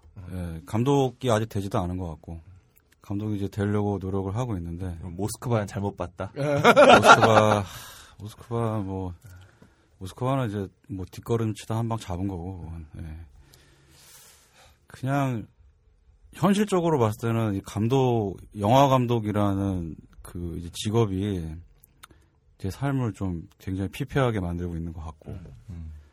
하지만 여전히 이제 그 꿈 때문에 또 하루하루 살 수 있는 것 같기도 하고.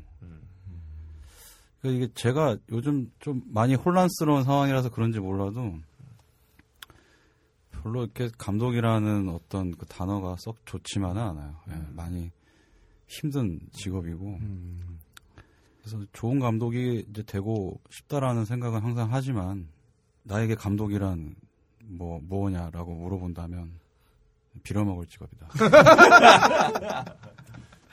예. 그리고 또 한 가지 가족들한테 미안하다. 어. 예. 이 직업을 갖고 있어서 좀 미안하다라는 생각이 좀 들고 있어요. 예. 오늘 이렇게 세 분을 모신 거는 어, 늘 영화 이야기만 하다가 사실 본질적인 그러니까 그 영화를 만드는 사람들의 직접적인 이야기를 좀 들어보고 싶어서 이렇게 모셨는데요. 어, 오늘 참 다양한 이야기 재밌게 들은 것 같고 마지막으로 어, 우리 장원영 배우님이 아, 자꾸 마지막이래. 아 이거 마지막 진짜 아까도- 마지막으로 아, 이거 되게 선생님, 어? 이거 되게 교감- 좋아할 건데 교감 선생님이셔. 그- 장원영 배우님이 그 스무 살의 악행을 반성하는 의미에서 요즘 그 전진상 문화학교인가요? 아, 지역 아동센터. 네, 지역 아동센터에서 어, 연극을 아이들에게 가리키면서 어. 그, 그러니까 재능 기부라고 해야 되나? 그러니까 예, 열심히 하고 계세요. 그래서 요, 올 12월 달에도 어, 그 고- 연극 공연을 합니다. 예, 그 지역 예. 아동센터에서 공연을 하고 어, 저는 지금 한 3년째인가요? 4년째인가요? 계속 삑을 뜯기고 있어요, 거기서. 예, 3년째 늘 그, 어, 소, 소소하고 네. 아주 감사한 상품을 네. 보내주고 계십니다. 소소함에 이렇게 방점이 있는 거죠? 소소함에 있죠. 아, 나 애 둘 키우잖아. 캠핑 가야 예, 되고. 관심 있는 분들은 저희가 페이스북에 어, 링크 올려드릴 테니까 한번 같이 좀 참여하셔서 그 어, 어렵 지만 열심히 살아가는 또 씩씩한 어린이들입니다. 그 어린이들에게 어, 응원이 될 수 있는 어, 따뜻한 나눔 또 기대하겠습니다. 근데 어떤 프로그램인지는 좀 소개를 좀 해주세요. 예. 아, 이게 예전에는 참 뭐 봉사한다고 하는 거 얘기하는 게 참 부끄럽기도 하고 또 누가 TV나 어디 나와서 뭐 이렇게 한다는 거 아 저거 뭐 다 뭐 방송국에서 돈 대주고 뭐 하는 거 아니야 라고 생각을 했어요. 참 바보 같은 생각이었죠. 그런데 어느 순간에 이걸 좋은 일을 입 밖으로 내면 좋은 일들이 더 많이 생겨지더라고요. 음. 그래서 저도 조금 생각이 바뀌었는데 저 한 4, 5년 5년 정도 됐을 때 너무 일이 없었어요. 배우들 늘 그렇지만 눈 뜨면 늘 천장만 바라보고 있고 동네 한 바퀴 돌고 등산 갔다 오고 그렇게 한 몇 달, 한 10개월 가까이를 그렇게 했을 때, 어, 그 문구를 봤어요. 그 봉사자를 구합니다라는 문구를. 아, 내가 이 세상에 뭐 누군가에게 도움이 될 수 있을까, 나 같은 인간이. 그래서 그 용기를 냈어요, 근데. 그 가서 저는 연기를 전공을 하는데 어, 아이들에게 도움을 좀 주고 싶습니다. 그랬더니 어, 영어 수학을 가르쳐 달래요. 그거는 그건 안 되겠고 제가 연기를 하니까 혹시 이런 수업을 매주 월요일 날 하면 어떻겠느냐라고 해서 시작된 그 봉사 활동이에요. 그래서 이제 1년 동안 그런 놀이를 하고 훈련을 하고 작품을 만들어서 1년에 한 번 이제 12월에 이제 발표회를 해요. 그래서 그런 발표회를 할 때 저 혼자 그걸 다 하니까 어, 어떤 경제적인 거나 어떤 상품들이 너무 없는 거예요. 그래서 친구들한테 우선적으로 연락을 했어요. 너 어, 술을 한 번 안 먹으면 되지 않니? 어? 뭐 생필품이라도 조금씩 보내줘라. 그렇게 보내서 받아서 그걸 이제 나무주연상, 여우주연상을 주는 거예요. 아, 그 남한테만 왜 꼭 나무 여우주연상을 뺏어가냐고. 그래서 예, 어 3년째 그 남녀 주연상 신발을 이렇게 해주시는데 올해도 해주실 거죠? 아, 그럼요. 올, 올해는 아마 조연상까지도 갈 것 같네요. 예, 네. 그렇습니다. 자, 긴 시간 동안 우리 정영환 감독님 그리고 김재구 배우님, 그 장원영 배우님 세 분의 진솔한 이야기 잘 들어봤고요. 이분들을 위해서 한번 큰 미래를 위해서 박수를 치면서 이, 이 시간 한번 마무리해 보겠습니다. 자, 수고하셨습니다. 예, 수고하셨습니다. 감사합니다. 영화 음악의 A to Z 영화 딴따라 자, 영화 딴따라 시간입니다. 해비조님. 네, 오늘 뭘 해야 될지 모르겠었고 어, 딴따라를 이미 저기 우리 한번 했잖아요. 예, 레바논 감독원 네, 했죠. 레바논 네. 감독은 이미 음악을 얘기를 해서 뭐랄까 하다가 어, 요즘 한국 독립 영화 중에 가장 네. 핫한 핫한 핫이 이제 약간 좀 지는 것 같기도 하고 예. 족구왕 얘기를 좀 하려고 그래요. 아, 근데 저는 또 족구왕을 봤거든요. 네. IPTV에서 돈 내고 봤는데, 어, 이게 저는 뭐라 그럴까, 80년대 이야기를 다시 하는 느낌이 들었어요. 80년대 대학가 얘기를 다시 하는 그렇죠. 중이었다고? 예. 그만큼 사회가 안 바뀌고 있다는 얘기야. 복학생의 문화가. 그런가? 근데 하나는 거짓말인 것 같아요. 어떤 제가 계속 대학에 있잖아요. 네. 족구 요즘 안 해요, 애들. 그죠. 아, 그러니까 어, 다시 족구하는 하는 애들. 족구장이 없어, 족구장이. 예. 예전에 단과대 앞에 이렇게 다 족구할 수 있는 공간이 있었잖아요. 근데 아니, 다 팩 차고 있었죠. 그리고 복학생, 네. 복학생 섹션이 따로 그 나름 암묵적인 데가 있었는데 요즘은 음. 그게 없는 거죠. 그리고 제가 이제 나이가 좀 조금 들어서 그런지 몰라도 사실 저는 요즘에 복학생 중에 아 쟤는 복학생이다 싶은 애들 있긴 한데 대체로 조금만 꾸미면 복학생이 잘 모르겠어요. 예전에는 어떻게 봐도 아 쟤는 복학생 딱 보였는데 요즘은 되게 잘 입고 어 복학생스럽지 않은 복학생들이 요즘 꽤 많아진 것 같아요 학교에. 아, 장원영 배우님은 군대를 제대하고 나서 학교를 다시 들어가셨잖아요. 예, 예, 그렇죠. 복복학생 느낌일 텐데. 아, 이게 저 어떻게 적응했어요? 동생들. 아, 보통 학교 다니실 때 석사 과정이나 박사 과정 뭐 이렇게 보거나 그러지 않았나요? 여기 지금 우리 함장님도 군대를 갔다 와서 다시 학교를. 저도 스물, 어. 스물다섯, 스물여섯 되나? 그때 들어갔으니까. 첫 등교할 때 27살이었던 것 같아요. 그때 지하철에서 김재구 배우님을 만났어요. 처음, 처음으로. 정말 처음으로 지하철에서 둘이 같이 우리 네. 학교를 가고 있었던 거예요. 더군다나 우리 반이었던 거예요. 계속 동행을. 어, 그, 그때 처음 봤어요. 그쵸? 네. 그때도 말을 이렇게 길게 하셨어요? 그때는, 그때는 되게 밝았어요. 그때는 되게 밝은 청년이었고, 재밌었고, 아주 발랄한 그런 청년이었어요. 30이었습니다. 예. 어쩌다가 그럼. 음, 그때 손은. 글쎄요, 어쩌다가 이렇게 너무 진지해졌는지 모르겠어요. 시대 정신인가 보다 이게. 저는 복학생, 복복학생 뭐 그런 거 없이 저희는 그런 게 세잖아요. 네. 여- 연극과들은 참 바보 같은 짓거리들이죠. 애들이 그럴 시간에 응? 어, 섹스피어 작품이나 체육 작품을 더 보지 많이 그 동기사랑 나라사랑하고 많이 앉았다 일어났다 앉았다 일어났다, 어깨동무하고. 음. 10살 차이 나는 애들하고 같이 잘 해- 버텼어요. 네. 잘 졸업했어요, 저는. 저 같은 반골은 그냥 당장 때려치고 났을 텐데. 어, 함장님은 자기 세상을 살았잖아요. 넘어가죠. 내가 아유, 내가 함장님의 어떤 그 원활한 학창 생활을 위해서 슈퍼모델도 소개시켜주고 그랬어요. 네, 그래서 어쨌든 음, 대학 얘기죠. 이 네. 족구왕이라는 영화가 그리고 그러니까 80년대라고 얘기했던 80년대와는 또 다른 의미의 자유로움이 없는 세상인 거죠. 음.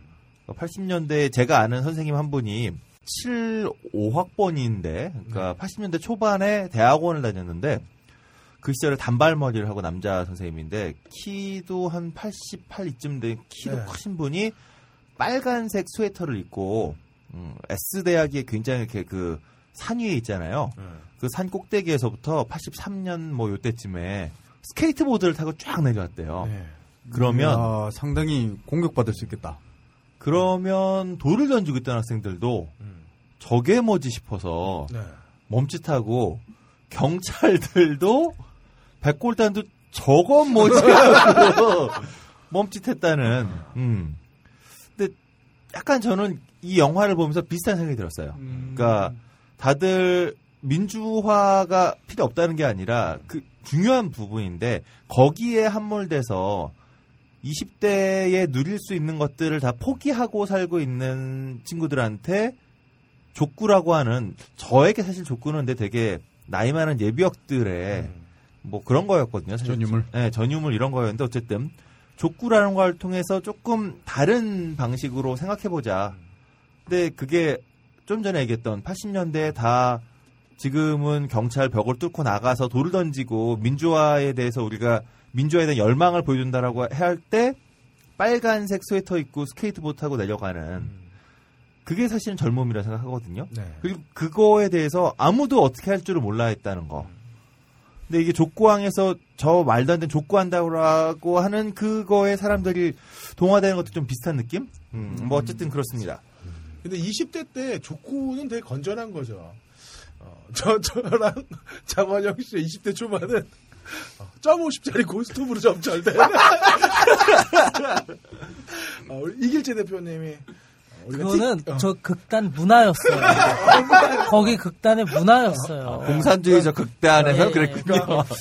멤버 네, 그- 외치면 그 모여야 됐어요. 어, 대표님. 이래요. 그 아침에 아, 이길재 새, 대표님이 어, 새벽에 티켓팅을 나가요, 6시에. 봉고차를 타고서 티켓팅을 나가, 티켓을, 팅을 딱 하고 나면, 정말 진짜 못됐어. 골로의 밥을 정부미로 해요.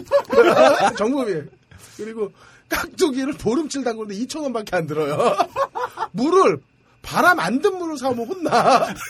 바람 든 물 큰 거 두 개, 고춧가루 500원어치에 미원 넣고선 깍두기를 담가가지고 그거에 먹는데, 어, 마가린 있잖아요. 그 500원짜리 마가린. 그거 하나 사오면은 이 대빵 먹는 거야. 그 아침을 먹고 나서 이제 이길재 대표가 저기서 그 대표님 방에서 맴 이렇게 불러. 아, 맴. 멤버를 맴. 뻥하면서 뛰어야 되는 거야. 그러면서 그 돈 모아가지고 짬뽕 사 먹었거든요. 그것도 이제 대표님이 자기 돈 안 내려는 개량이지. 그래요. 네, 그랬어요. 젊음이네요. 그게 젊음이군요. 그렇습니다. 어, 그냥 개인적으로 저는 이 족구왕에서 주인공이 마주하고 있는 것 같은 어떤 그 대학생들 처해 있는 구조적인 문제를 어떤 뛰어난 한 사람이 그걸 극복한다. 어떤 출중한 능력이나 카리스마로 뭐 세상의 문제를 해결한다. 이건 다 개뻥이고 환상이라 생각해요. 음. 어떻게 보면 문제가 있는 혹은 모순된 어떤 사회 구조나 이런 것들을 내면화하는 것도 개인이고 그, 그 개인이 당연한 것처럼 자기 안에 그걸 받아들여서 자기가 그 해- 자기의 삶 속에서 행동을 통해 그걸 또 보여주는 과정에서 모순된 사회가 다시 재생산되는 거죠. 근데 그러한 것을 끌어낼 수 있는 건 사실 카리스마 있는 지도자의 역할이 아닌 것 같아요. 그냥 한 사람 한 사람의 작은 행동부터 시작된다고 생각하거든요. 그러니까 사회는 개인에게 내면화되고 개인이 그 내면화된 개인의 생각을 자신의 행동으로 아무렇지 않게 보여줌으로써 다시 모순을 재생산하는 건데 그 모순을 끊어낼 수 있는 것도 실은 개인이라는 거죠. 김재구 배우님이 얘기했던 것과. 어, 예. 네.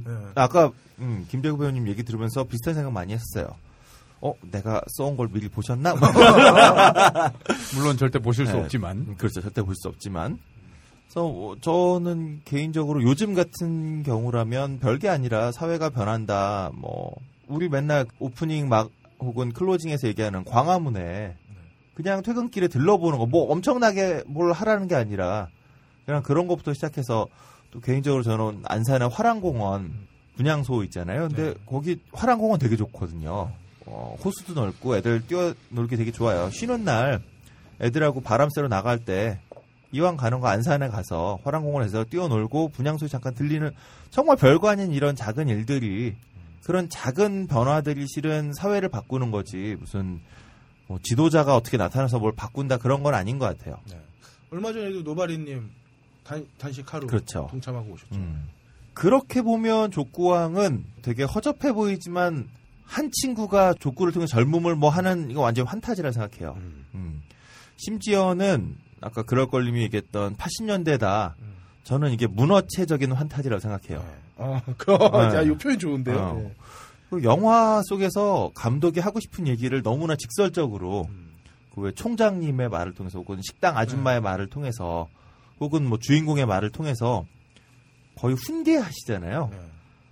어 그게 저는 환타지라고밖에 그것도 문어체 환타지라고 생각이 되는데 근데 참 재밌는 건 저 같은 경우는 개인적으로 되게 닭살스러운 그런 그 문어체적인 환타지가 밉게 다가오지 않았어요 영화를 보면서. 음. 이게 어 영화를 보면 어떻게 보면 마치 저기 영상원 졸작 졸업 작품을 잘 만든 것 같은 느낌 약간 그런 정도의 생각도 좀 들어요. 근데도 불- 발음 발음 잘 하셔야 돼요. 졸작이라 해서 제가 순간 흠칫했어요. 아, 졸업 작품 아, 미안합니다. 예. 졸업 작품처럼 느껴지기도 하는데 근데도 불구하고 좀 흐뭇한 느낌 음, 음. 그런 게 영화에 있었습니다. 그거가 왜 제가 흐뭇했을까 생각해 보니까 이 영화에 그 아까 정영원 감독이 들어오기 전에 음, 처음에 하늘에 공이 빡 올라갔다가 뻥 떨어지는 장면부터 이건 뭐지 했다라고 하는데 바로 그 뻥 떨어지는 그 장면부터 그러니까 이 영화는 이렇게 그 땅에 발을 붙이고 있는 영화가 아니라 이렇게 붕붕 떠다니는 영화라는 걸 보여준 거잖아요. 그래서 이미 그냥 주인공이나 여기 나오는 배우들은 현실의 배우가 아니라 현실의 삶이 아니라 붕붕 떠 있는 상태다라는 걸 딱 가정을 하고 있으니까 그래서 그런지 되게 닭살스럽고 좀 어색하고 그럼에도 불구하고 저는 그냥 그 붕붕 떠 있는 기운으로 어, 영화를 볼 수 있었던 것 같아요. 그리고 주인공이 아주 그 붕붕 떠 있는 연기를 능청스럽게 잘해주지 않았나. 네. 음. 썸남 썸녀에 나왔던 그분이 있죠? 네, 남자, 이호. 남자 이호. 2호. 우리는 썸남 썸녀 얘기하지 말랬는데 자꾸 얘기하게 되네요. 어. 썸남 썸녀 아직도 다음에서 잘 하고 있고요. 꼭 봐주세요. 어. 레바논 감정도 IPTV에서 네, IPTV에 사고 있습니다.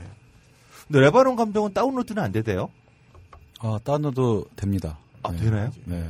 아, 이제 풀렸군요. 되고 있는데 이게 워낙에 흥행도 안 되고 거의 뭐 그냥 그, 그 달에 묻힌 영화라서 뭐 어디 다운로드 하려 들어가도 찾기가 되게 힘들어요. 영화를 찾으려면은 뭐 한참 검색해서 들어가서 찾아야 되고 그러니까 뭐 한번 봐주세요. 네, 여러분. 그러니까 좀 보고 싶으신 분들 있으면 네, 네. 메일로 좀 보내드리고 싶어요. 저는. 모스코바 영화제 감독상. 네, 감독상. 음. 레바논 감정 치시면 음, 얼마예요? 어이, 어이. 어, 그러니까 어이. 어. 레바논 감정. 이게 공식적으로는 그 전국 1,500명 정도가 들었거든요. 어. 근데 가끔 이제 통화하다가 뭐 얼마나 들어서 아 1,500명 들어서 뭐 1,500만? 이렇게 오해하시는 분들이 있는데 예. 뭐 개인적으로 저한테 메일 보내주시면 예, 제가 이렇게 화질 화질 좋은 버전으로 예, 바로바로 쏴드릴 수도 있어요. 정영원 감독님의 어, 메일 주소는 페이스북을 통해서 공개해드리도록 하겠습니다. IPTV로 보세요. IPTV로. 다운로드도 잘, 잘 됩니다. 네. 어. 저는 족구왕 다운로드로 봤어요, 사실. 극장 가서 보고 싶었는데, 이것도 하루에 한, 한 번, 두번 상영을 하는데, 시간이 또 낮 시간이더라고요. 그래서, 괜히 낮 시간에 평일에 영화 보기 힘들어서, 저도 다운로드로 봤는데, 어, 좀 붕붕 떠 있는 판타지, 그리고 좀 삶이 지루하신 분들은 약간 좀 요즘 내가 왜 이렇게 열정이 떨어졌나 싶은 분들 그냥 붕붕 떠 있는 기분으로 한번 보실 수 있는 영화라는 생각이 들고요. 바로 그러한 붕붕 떠 있는 기분을 주는 거에 음악도 좀한 일조를 하고 있다. 그러니까 이 영화의 음악을 맡으신 분은 권현정이라는 분이더라고요. 네. 근데 이분이 작업한 거를 몇 개 봤는데 다 독립 영화예요. 그리고 음악만 만드시는 분이 아니라 현장에서 사운드도 이제 다 다루시는 그래서 이 영화 크레딧에서 어, 보면 music supervised by 권현정 이렇게 나오더라고요. 그러니까 이분은 작곡도 권현정이고 그다음에 슈퍼바이저도 같이 권현정이에요. 그게 이거 뭐, 왜 보통 supervisor 하면 그 지난번에 저 Guardians of the Galaxy나 아니면 American Hustle처럼 기존에 있는 곡들을 쫙 이렇게 영화에 잘 어울리는 곡을 이렇게 어, 골라내고 배치하는 사람들을 보통 music supervisor 이렇게 얘기하는데 이분은 이 영화에는 사실 기존 곡은 하나도 없거든요. 아, 하나 있구나 주제가 주제가로 있는 페퍼톤스 노래 하나 빼고는 다 새로 만든 곡인데 왜 supervisor인가 하고선 보니까 reference 작곡을 하셨어요. 음. 그러니까 기존에 있는 클래식부터 시작해서 뭐 제가 듣기엔 new jack swing이라고 하는 음, 80년대 말 90년대 초반의 힙합의 아주 초기 스타일 그런 음악들도 등장하는데 이게 다 어떤 곡이 떠오르긴 하는데 딱 그 곡은 아닌. 그러니까 아마도 이 장면에서 이러한 노래를 넣으면 사람들이 이런 감정을 떠올릴 수 있을 거다 싶은 그런 곡들을 떠올리되 가지고 오기엔 돈이 없으니까 약간 이제 그거와 비슷한 reference 작곡 요즘 많이 나오잖아요. 한국서도 이제 음악 관련된 기사 보면 reference 작곡이란 말 많이 이제 등장하는데 딴 게 아니라 사실 굉장히 치사한 방식이죠. 그러니까 기존에 어떤 노래가 있는데 어, 이 노래를 그대로 가지고 오면 표절이고 그다음에 샘플링을 하자니 돈이 들고 그리고 작곡가의 자기 이름으로 만들고 싶고 이럴 때 어, 자기가 그 원곡으로 삼을 곡을 딱 두고 여기에 몇 개의 코드와 그다음에 몇 개의 음들을 좀 조정을 해서 비슷한 느낌을 주지만 똑같은 노래는 아닌 걸로 만드는 기술들인데 이거는 뭐 이, 작정을 했다기보다는 어떤 비용의 한계 때문에 어 그렇죠. 하시고. 근데 이렇게 하면 저작권료를 지불을 하나요? 안그 하죠. 원곡에? 그냥 말 그대로 reference라서. 그렇죠. 그러니까 이게 치사한 방식이죠. 사실은 예전에 이게 reference 작곡이 한국서 많이 나왔던 건 CF에서 많이 했었어요. 예전엔.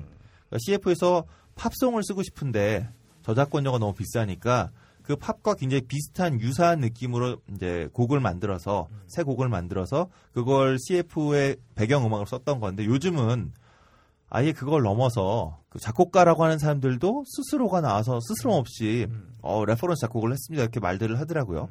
그렇게 말을 할 수는 있는데 약간 창작자에 대한 환상일 수도 있습니다만 저의 떳떳한 일은 아닌 것 같아요.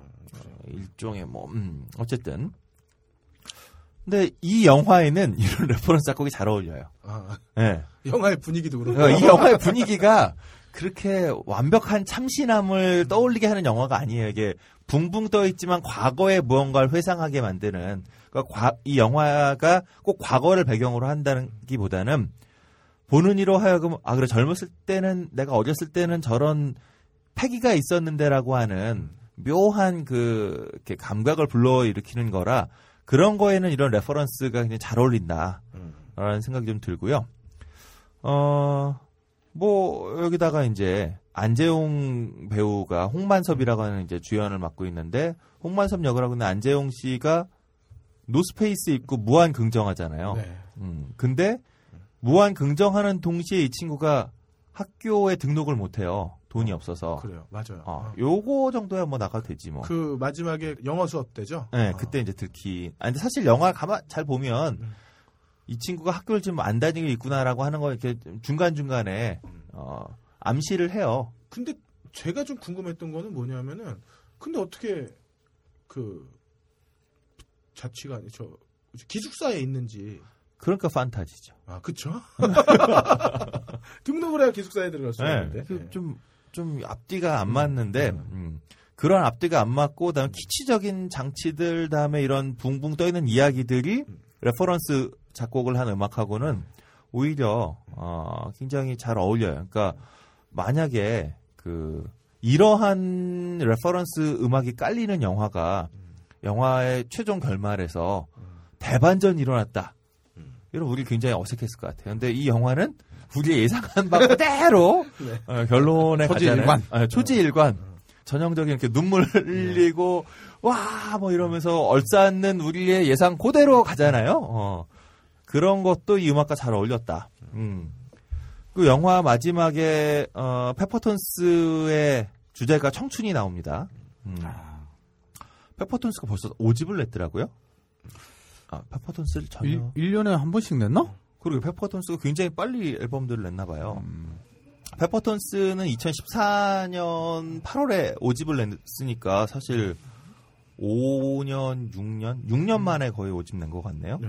어, 이 친구들은 기본적으로 모던 락이라고 우리가 부르는 뭐 이런 장르 음악을 하는데 2인조기 때문에 전자음악, 전자음을 많이 써요. 음. 근데 전자음을 쓰는데도 불구하고 뭔가 이렇게 좀 우리가 거리감 있는 비현실적인 전자음이 아니라 굉장히 사람 냄새 나는 전자음 뭐 이런 음악을 좀 하고 있고요. 그래서 윤종신 씨라든가 이런 분들이 이제 아끼는 후배가 돼 있고 어 페퍼톤스가 영화에 나와요. 아 그래요 페퍼톤스 얼굴을 모르니까 우정 출연인가요? 네, 우정 출연으로 끝에 그 아나운서 둘 그렇죠. 네, 네. 맞아요 어, 그. 둘로 나오는데 나와도 사람들이 페퍼톤스 얼굴을 알아야지 뭐. 음. 어쨌든 이 페퍼톤스의 청춘이라는 노래는 이 영화를 위해서 새로 작곡된 곡입니다. 아. 그러니까 기존 곡은 아니고요. 그리고 이 노래가 이번 8월에 발표된 5집에도 그러니까 하이파이브에도 실려 있습니다.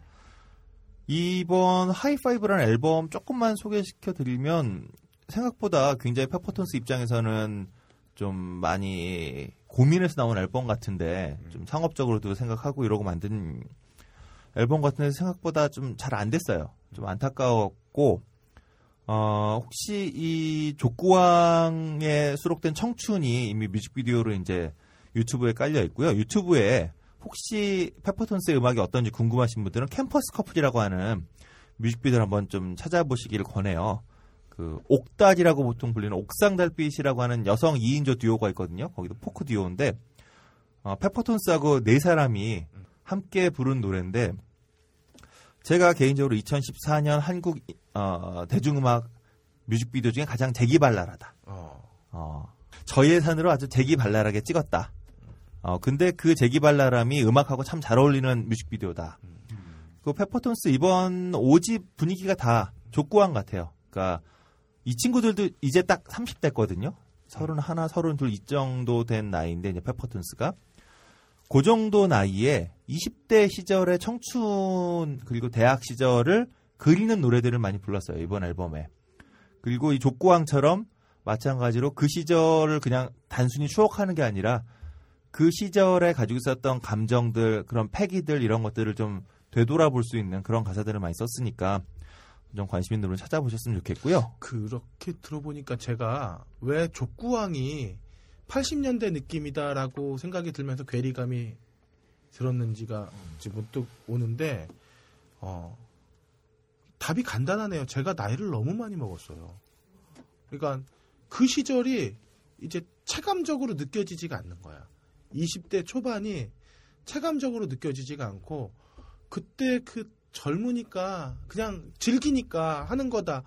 저도 그렇게 놀았어요. 열심히 나이트 다니고 열심히 놀고 열심히 여자친구 만나고 그랬는데 이제 그게 내 일상과는 전혀 다른 세계가 되어버린 거지.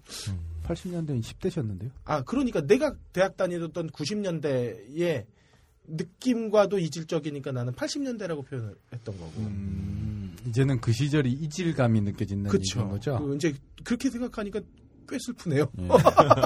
40대를 바라보시는 거 40대를 바라보는 게 아니라 40대잖아. 40대잖아요. 그래, 아 그래요. 뭐 빼도 박도 못하죠. 지금 사, 40대 배우 장원영 배우와 김재구 배우님 이렇게 같이 하고 있습니다. 곧 40대 정영원 감독님 옆에 계시고요. 슬슬 마무리를 이제 해보면 영화가 다루고 있는 건 예비역이에요. 그러니까 좀 전에 그럴 걸림 얘기한 것처럼 20대 초중반의 젊은이 얘기라는 거죠. 근데 이 시기가 한국 사회에선 갑자기 군대 경험을 막 마친 친구들인데 사실 20대 초반, 중반 굉장히 어린 친구들이에요. 근데 마치 군대를 갔다 오면 한국 사회에서는 뭔가 되게 어른이 되어야만 하는 것 같은, 정신 차려야 되는 것 같은. 그래서 젊다고 좀 객기 좀 부리고 하지 말라는 거 하고 이러면 군대 가기 전과 후가 갑자기 달라지는. 그래서 군대까지 갔다 온 새끼가 저거 왜 저러냐 이런 욕먹기 딱 좋은. 그래서 사실 한참 젊은 친구들을 되지도 않게 삶에 찌들은 척하게 만드는 그런 그 시기고 그런 한국 문화인 것 같아요. 근데 이 영화는 오히려 그러한 예비역을 두고선 그 예비역이 젊음만이 아니라 오히려 현재 지금 하루하루를 힘들게 살아가고 있는 사람들을 모두도 다 우리도 예비역인 것 같다. 그래서 찌질한 인생을 살고 있는 우리가 좀 찌질함 좀 버리고 한 번쯤은 20대 애들처럼 미쳐볼 수도 있지 않을까라고 좀 권하고 있는 거 아닌가. 그래서 음악도 좀 찌질하고 평범하고, 어, 음악이 그, 썩 좋지는 않아요. 아, 페퍼톤스 음악은 꽤 이제 끝에 상큼하게 마무리되는데, reference 작곡이란 말을 제가 자꾸 썼던 이유도, 근데 그건 의도된 거니까, 뭐, 이 영화 음악을 만드신 분도 감독하고 아마 얘기를 많이 했을 거고, 그 과정에서 딱그이 영화의 분위기를 찌질하고 평범하고 또 뭐가 딱 떠오를 만한 음, 그런 음악을 만들고 싶어 했을 거라고 생각을 하고요. 그거 아니면 이분의 문제겠지만 영화에 잘 어울리니까 이거면 좋은 것 같고. 감독님 그 영화에 음악을 맞추는 게 네. 사실 이제 저는 이제 제작을 해봤지만 저 같은 경우는 이제 다큐멘터리 제작이니까 실제로 영화를 여- 그 영상에 음악을 묻힐 때 거의 우리는 그 라이브러리에서 찾아가지고 꽂아 넣는 스타일이거든요. 네. 대부분. 근데 실제로 영화를 위해서 음악을 만들어서 넣을 때 그 호흡이 되게 쉽지 않을 것 같은데. 그래서 이제 음악 감독하고 굉장히 많은 시간 공유를 하죠. 음. 예, 그러니까 편집본부터 그렇죠. 편집본부터 뭐 편집본부터 그 이전부터 음. 시나리오 단계부터 아. 고민을 하고 서로 공유하고 작업을 하죠. 그래서 뭐 실제적으로 현장에 음악이 도착하는 경우도 있어요. 어. 예, 촬영 중간에 중간. 그럼 만약에 커트 같은 경우에는 네. 음악의 그 변곡점이나 포인트 아, 리듬에 맞춰서. 네, 리듬을 음.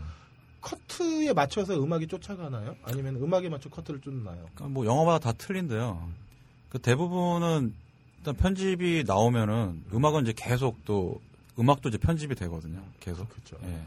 그러면서 이제 뭐 길이도 맞추고 또그 분위기에 따라서 커트에 따라서 또 음악이 들어가는 악기가 들어가는 포인트도 또 바뀌고 계속 그런 수정 작업을 통해서 이제 딱 들어맞는 이제 곡을 이제 작곡을 하고 그다음에 이제 영화에 이제 얹게 되는 거죠. 예, 맞추게 되는 거죠.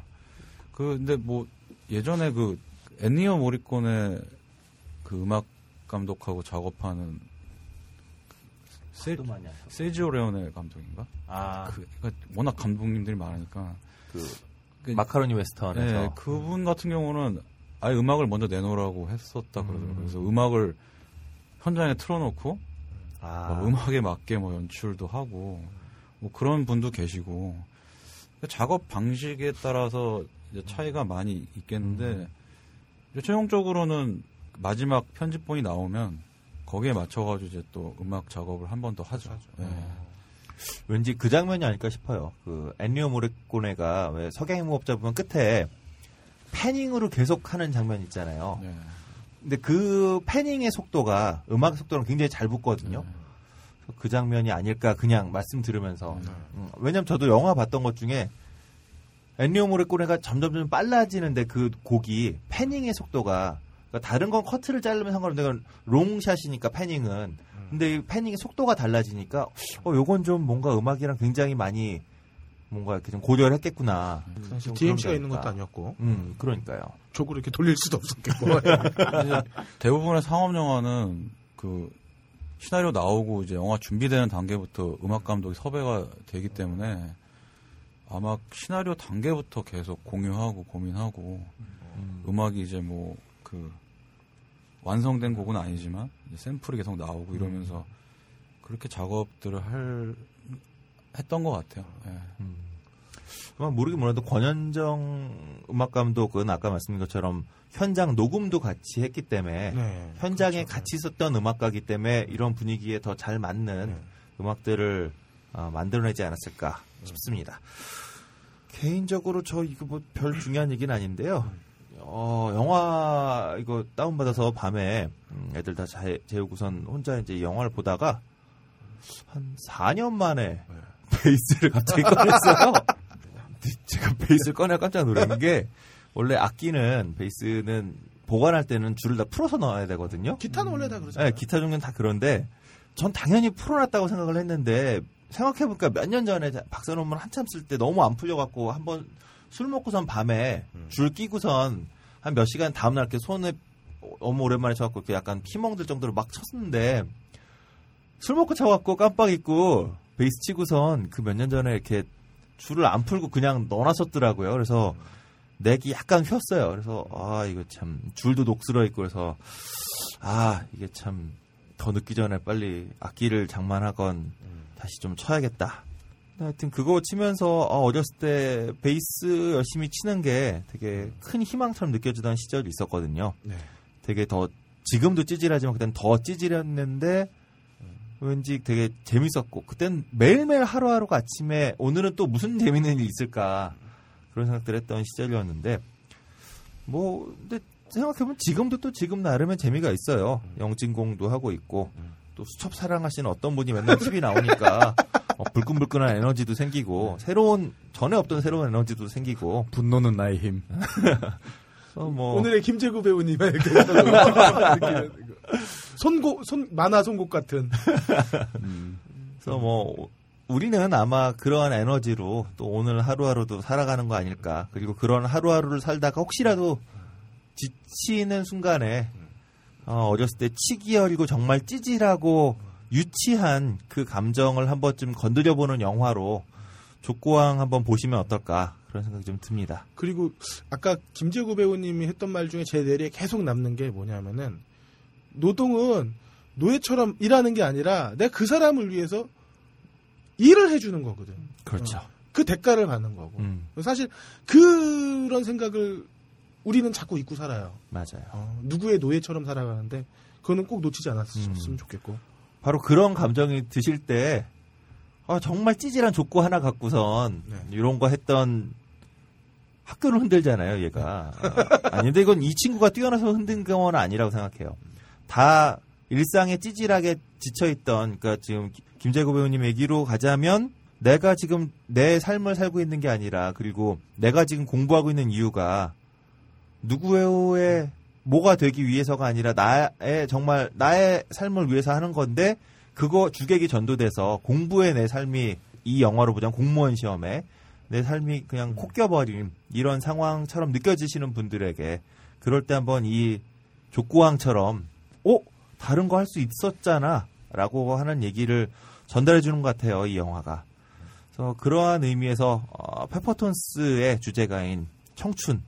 이게 영화를 위해 쓰여져서 영화 장면들이 다 가사로 나와요. 그래서 자판기 음료로 버티는 어, 우리들을 모두 위해서 좀 청춘을 생각해 보시면 어떨까. 좀 한번 듣고 가시죠.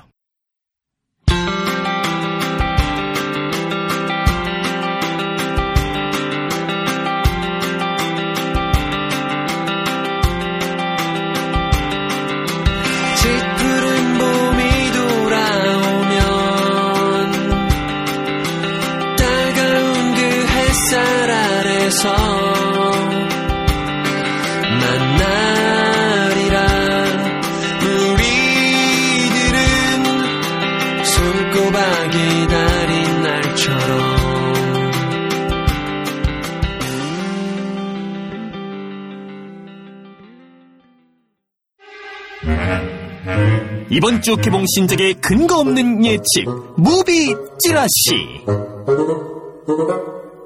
자, movie 찌라시 시간입니다. 함장님. 예, 지난주에 이어서 이번 주도 영화 풍성한데요. 어, 뭐 10월 중순부터 영화들이 쏟아지는 게 개봉되는 것들이 하나도 빼놓지 않고 보고 싶을 정도로 아카데미를 음, 그럼요. 내년 2월에 아카데미 노려야죠. 아, 예. 철 철장사인가요? 음, 뭐 그럼요. 어쨌든. 근데 오늘 영화는 한국 영화가 두편 있네요. 예, 이번 주에도 네 편의 영화를 골라봤습니다. 뭐첫 번째 영화 레드카펫 코미디 영화입니다. 네. 감독은 박범수라고 TV용 영화 소원을 말해봐 만든 사람인데요. 소녀시대 수준이 정말 우리 영화- 수준이지 뭐. 영화 그럼, 되게 콜들에 어찌 보면 일본 영화 중에 하나의 장르가 떠오르기도 하고 택시 기사가 여성 둘을 납치해서 뭐 그렸던 내용인데 뭐 보면서 좀 너저분한 이 영화 미장센 배경을 자체로 만들었었는데 뭐 그 뒤 첫 장편 영화예요. 네. 음, 그래서 기대치는 일단 1점을 드리고요. 네. 배우는 화려합니다. 음. 아, 윤계상과 고준희가 주연으로 나오고요. 네. 뭐 윤계상 때문이 아니라 고준희 때문에 화려한 거죠. 아, 네. 게다가 제가 사랑해 마지않는 배우 오정세까지. 어, 오, 오정세 이 배우 참 대단한 것 같아요 요즘. 뭐 기대 네 취향은 내가 진짜 모르겠다. 기대치는 2점을 드리고요. 네. 어, 시놉은 박범수 감독이 자기가 겪었던 것을 토대로 만들었대요. 음. 이 에로 제작진이 아. 극 영화를 찍기 위해서 이제 탑 여배우를 캐스팅한다는 이야기입니다. 어, 정영원 감독도 할, 할 말이 좀 있어요. 어, 감독님이 또 과거에 아, 또 그, 암울한 시절이 또. 그 과거는 이제 지워야죠. 세탁을 해야죠. 네.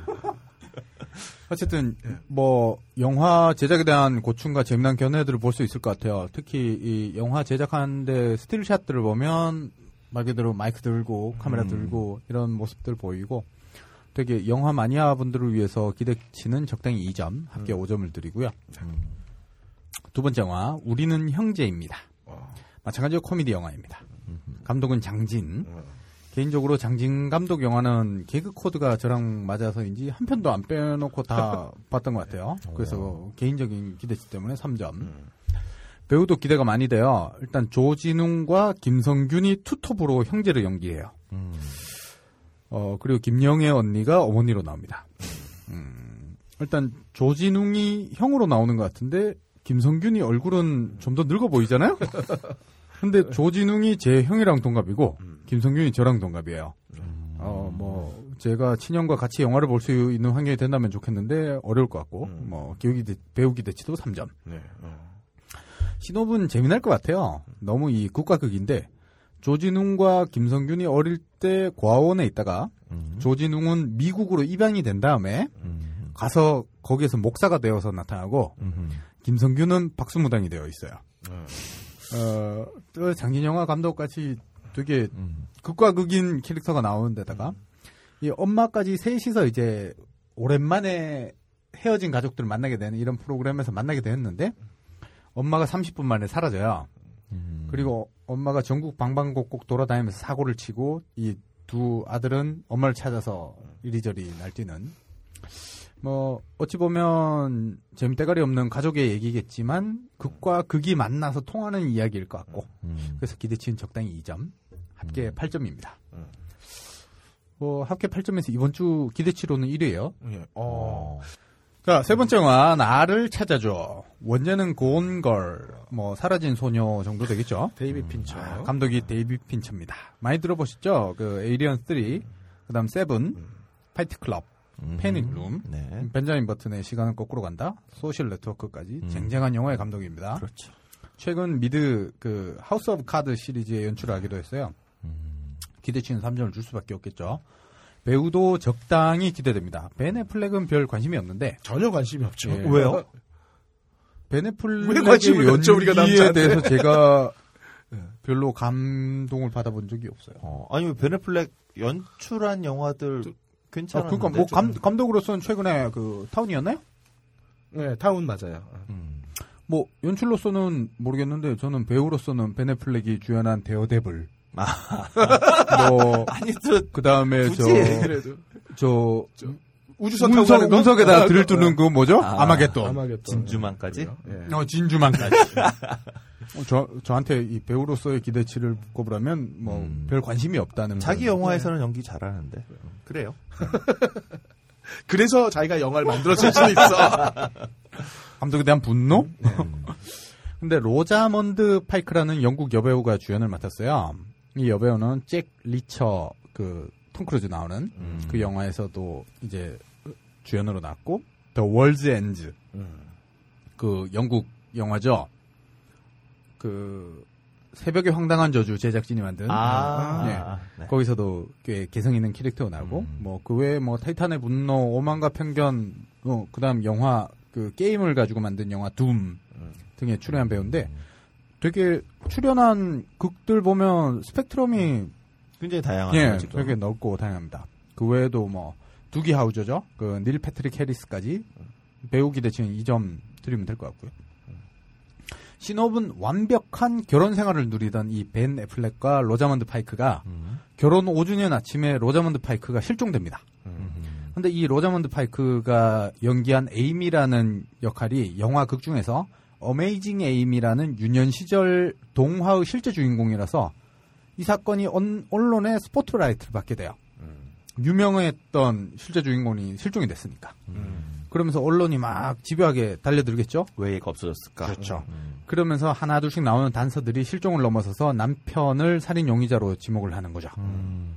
어, 소설이 원작이라서 그런지 되게 탄탄한 구성이 돋보일 것 같고 뭐 상당히 뛰어난 반전도 있을 것 같아요. 기드신 소설이 탄탄한 소설이 영화로 되면 꼭 탄탄해지지 않는 그런 문제도 있죠. 그런 게 있더라고요. 그래서 제가 나누잖아요. 신호만 기대치가 3점인 거예요. 음, 근데 다 합쳐도 합계 8점이에요. 공동 1위에요. 어, 오늘 점수 후하네. 네. 확실히 가을에 괜찮은 영화들이 쏟아지는 것 같아요. 자, 네 번째 영화 보이후드. 아, 제가 제일 기대하는 영화입니다. 무려 166분짜리 영화입니다. 622, 638. 거의 3시간에 가깝죠? 그러네요. 예. 감독은 기대해 마지않는 리차드 링클레이터입니다. 이름만 듣고 잘 모르시겠죠? 아, Before Sunrise, 음흠. Sunset, Midnight 시리즈의 감독이자 아 우리가 좋아하는 스쿨 오브 락의 감독입니다. 이 양반 대단한 사람이에요. 어, 어, 텍사스 휴스턴 출신인데 통신대학교에서 한 학기 동안 영화사를 배운 다음에 네. 멕시코 유전에서 일하면서 돈을 모아서 비디오 촬영 장비를 구했고 음. 그다음에 8mm 영화로 데뷔한 사람입니다. 어. 되게 존경스러운 사람이에요. 그러니까. 통신대라고 하면 이게 Open University인 그렇죠. 거죠. 예. 그러니까 시민들을 위해서 열려 있는. 바로 있는 방통대. 네, 네. 감독 기대치는 3점. 음. 배우는 리차드 링클레이터의 절친인 절친일만 하죠. 거의 대부분의 영화에 나오니까 에단 호크가 나옵니다만 주연은 아니고 아버지 역할입니다. 음. 이 True Romance의 여주인공이었던 패트리샤 아케이트가 어머니로 나오고 음. 아, 이 여배우도 대단하죠. 어린 나이에 미혼 어, 실제로 미혼모가 어. 되어서 돈을 벌어야 됐기 때문에 닥치는 대로 영화에 출연했어요. 그래서 아. 필모가 되게 길고 음. 니콜라스 케이지의 전처이기도 하죠. 음. 음. 네. 그래서 주연은 엘라 콜트레인이란 남자 아이라고 표현하기엔 벌써 성인이 됐어요. 음. 이 영화는 12년 동안 촬영된 영화고 12년 전부터 이 엘라 콜트레인이 매년 성장하는 모습을 그대로 담았습니다. 음. 음, 기대할 수밖에 없겠죠. 기대치 2점. 음. 신업은 주말에만 만날 수 있는 아빠랑 이사를 자주 다녀야 하는 환경에서 이 6살 소년이 18세까지 성장하는 이야기를 다룹니다. 뭐 신업 자체는 크게 기대되지 않아요. 그냥 일상을 다뤘을 것 같고 하지만 그 성장의 포인트를 구성한 사건의 연속들이 어떻게 연출되었을지 그게 기대가 되고요. 이 리차드 링클레이터의 진짜 장점은 크게 극적이지 않은 사건을 아주 촘촘하게 잘 만들어낸 점에 있습니다. Before 시리즈에서 그렇죠. 그런 게 있습니다. 그 별거 아닌 네. 음, 남녀의 고고 그 Before 구성. Midnight에서 그 진짜 한 프레임 안에 그 차 안에서 남녀가 이야기하면서 그 30분 가까운 시간 동안 가면서 하나도 지루하지 않게 그한 씬을 만들어내잖아요. 음. 믿습니다. 개인적으로 근데 제가 지금 들으면서 떠오르는 건 영국의 예. 어, 업이라고 처음엔 세븐업이라는 이름으로 나왔다가 그다음에는 그 포틴업 뭐 그래서 계속 7년마다 한 번씩 만들고 있는 지금 제가 알기로 56까지 왔는데 음. 7년마다 한 번씩 영국의 아이들을 만나서 만, 이 아이들이 어떻게 성장하고 있는지를 그리고 있는 다큐멘터리 시리즈가 있어요. 그거 보면, 그러니까, 과정에서 정말 7살짜리 애들이 이제 56이 됐으니까 그 사이에 죽은 아이도 있고, 또 그 과정에서 나는 이제 더 이상 이 영화 시리즈에 출연하고 싶지 않다라고 해서 촬영을 거부하는 사람도 있고, 촬영을 거부했다가 몇 년 후에 다시 나오는 사람도 있고, 그다음에 뭐 마약 약쟁이가 되는 사람도 있고, 성공한 사람도 있고, 뭐 여러 가지 사람들이 있는데, 그러한 과정을 이렇게 7년마다 한 번씩 계속 만났다라고 하는 점에서 현재 12년간 쫓아가면서 촬영을 했다는 게 이 작품이 좀 떠오르네요. 이 지금 보니까 마이클 앱티드 감독이네요. 어, 어떤 분 관심 있게 네, 봐주시면 The Up 시리즈라고 혹시 관심 있는 분 다큐멘터리 좋아하시는 분들은 그냥 떠올랐는데 한번 뭐 보셔도 제가 알기로 어둠의 경로에 한번 49까지 한번 싹 풀렸거든요. 56은 모르겠는데 관심 있는 분 한번 보시면 음, 흥미로울 것 같네요. 영진공 단신 단신입니다. 예, 인디스페이스에서는 10월 27일 월요일 저녁 6시부터 경계도시 경계도시 2를 상영한 뒤에 이 감독인 홍형숙 감독과 대담의 시간을 갖습니다. 한국의 다큐멘터리 감독들의 시리즈 중에 하나고요. 한번 찾아보시면 좋겠습니다. 아, 네. 홍영숙 감독은 한국 다큐멘터리계에선 진짜 중요한 분이고 관심 있는 분들이라면 두밀리라고 90년대에 김영삼 정권 때 전국에 있는 조그마한 학교들을 다 폐교시켰어요. 음. 교육의 어떤 뭐라 그럴까? 뭐 혁신성 뭐 이러면서 작은 분교들을 없애고 이 아이들에게 버스 태워서 큰 학교 와야지 제대로 교육시킨다라고 하는 꼭 애들은 뭐 서울 보내야 된다는 뭐 이런 거와 비슷한 아이디어로 이런 일을 벌였는데 여기에 거부하고 엄마들과 아빠들이 모여서 홈스쿨링을 했던 학교가 하나 있었어요. 그 학교에 대해서 1년 반 가까이 계속 마을에 같이 살면서 만들었던 굉장히 감동적인 다큐멘터리도 있고 한 훌륭한 감독이니까 경계도시는 뭐 다 아시는 통도율 교수에 대한 이야기고 관심 있는 분들은 홍영수 감독이 어떤 마음으로 다큐멘터리를 만들었는지 한번 보시면 되게 좋을 것 같아요. 대단하니까. 네네. 딴지라디오 방송별 게시판에 후기를 남겨주시는 분들 중 각각 한 분씩께 무비스트가 후원하는 인터파크 프리예매권 두 매 엠푸드가 후원하는 꼬시 잡곡을 드립니다. 많은 참여 바랍니다. 산에서 바다로 이젠 도심까지 사고가 이어지고 있습니다. 이런 사고를 막으라고 국가란 시스템은 존재하는 겁니다. 개인의 탓으로 돌리지 마세요. 그러는 순간 국가 존재의 의미도 없어지는 겁니다. 녹음 김태용, 효과 고승수, 제작 딴지일보 진행의 그럴거리였습니다. 다음 주에는 영화 누구보다도 찬란한 애 이미철 감독과 함께 돌아오겠습니다.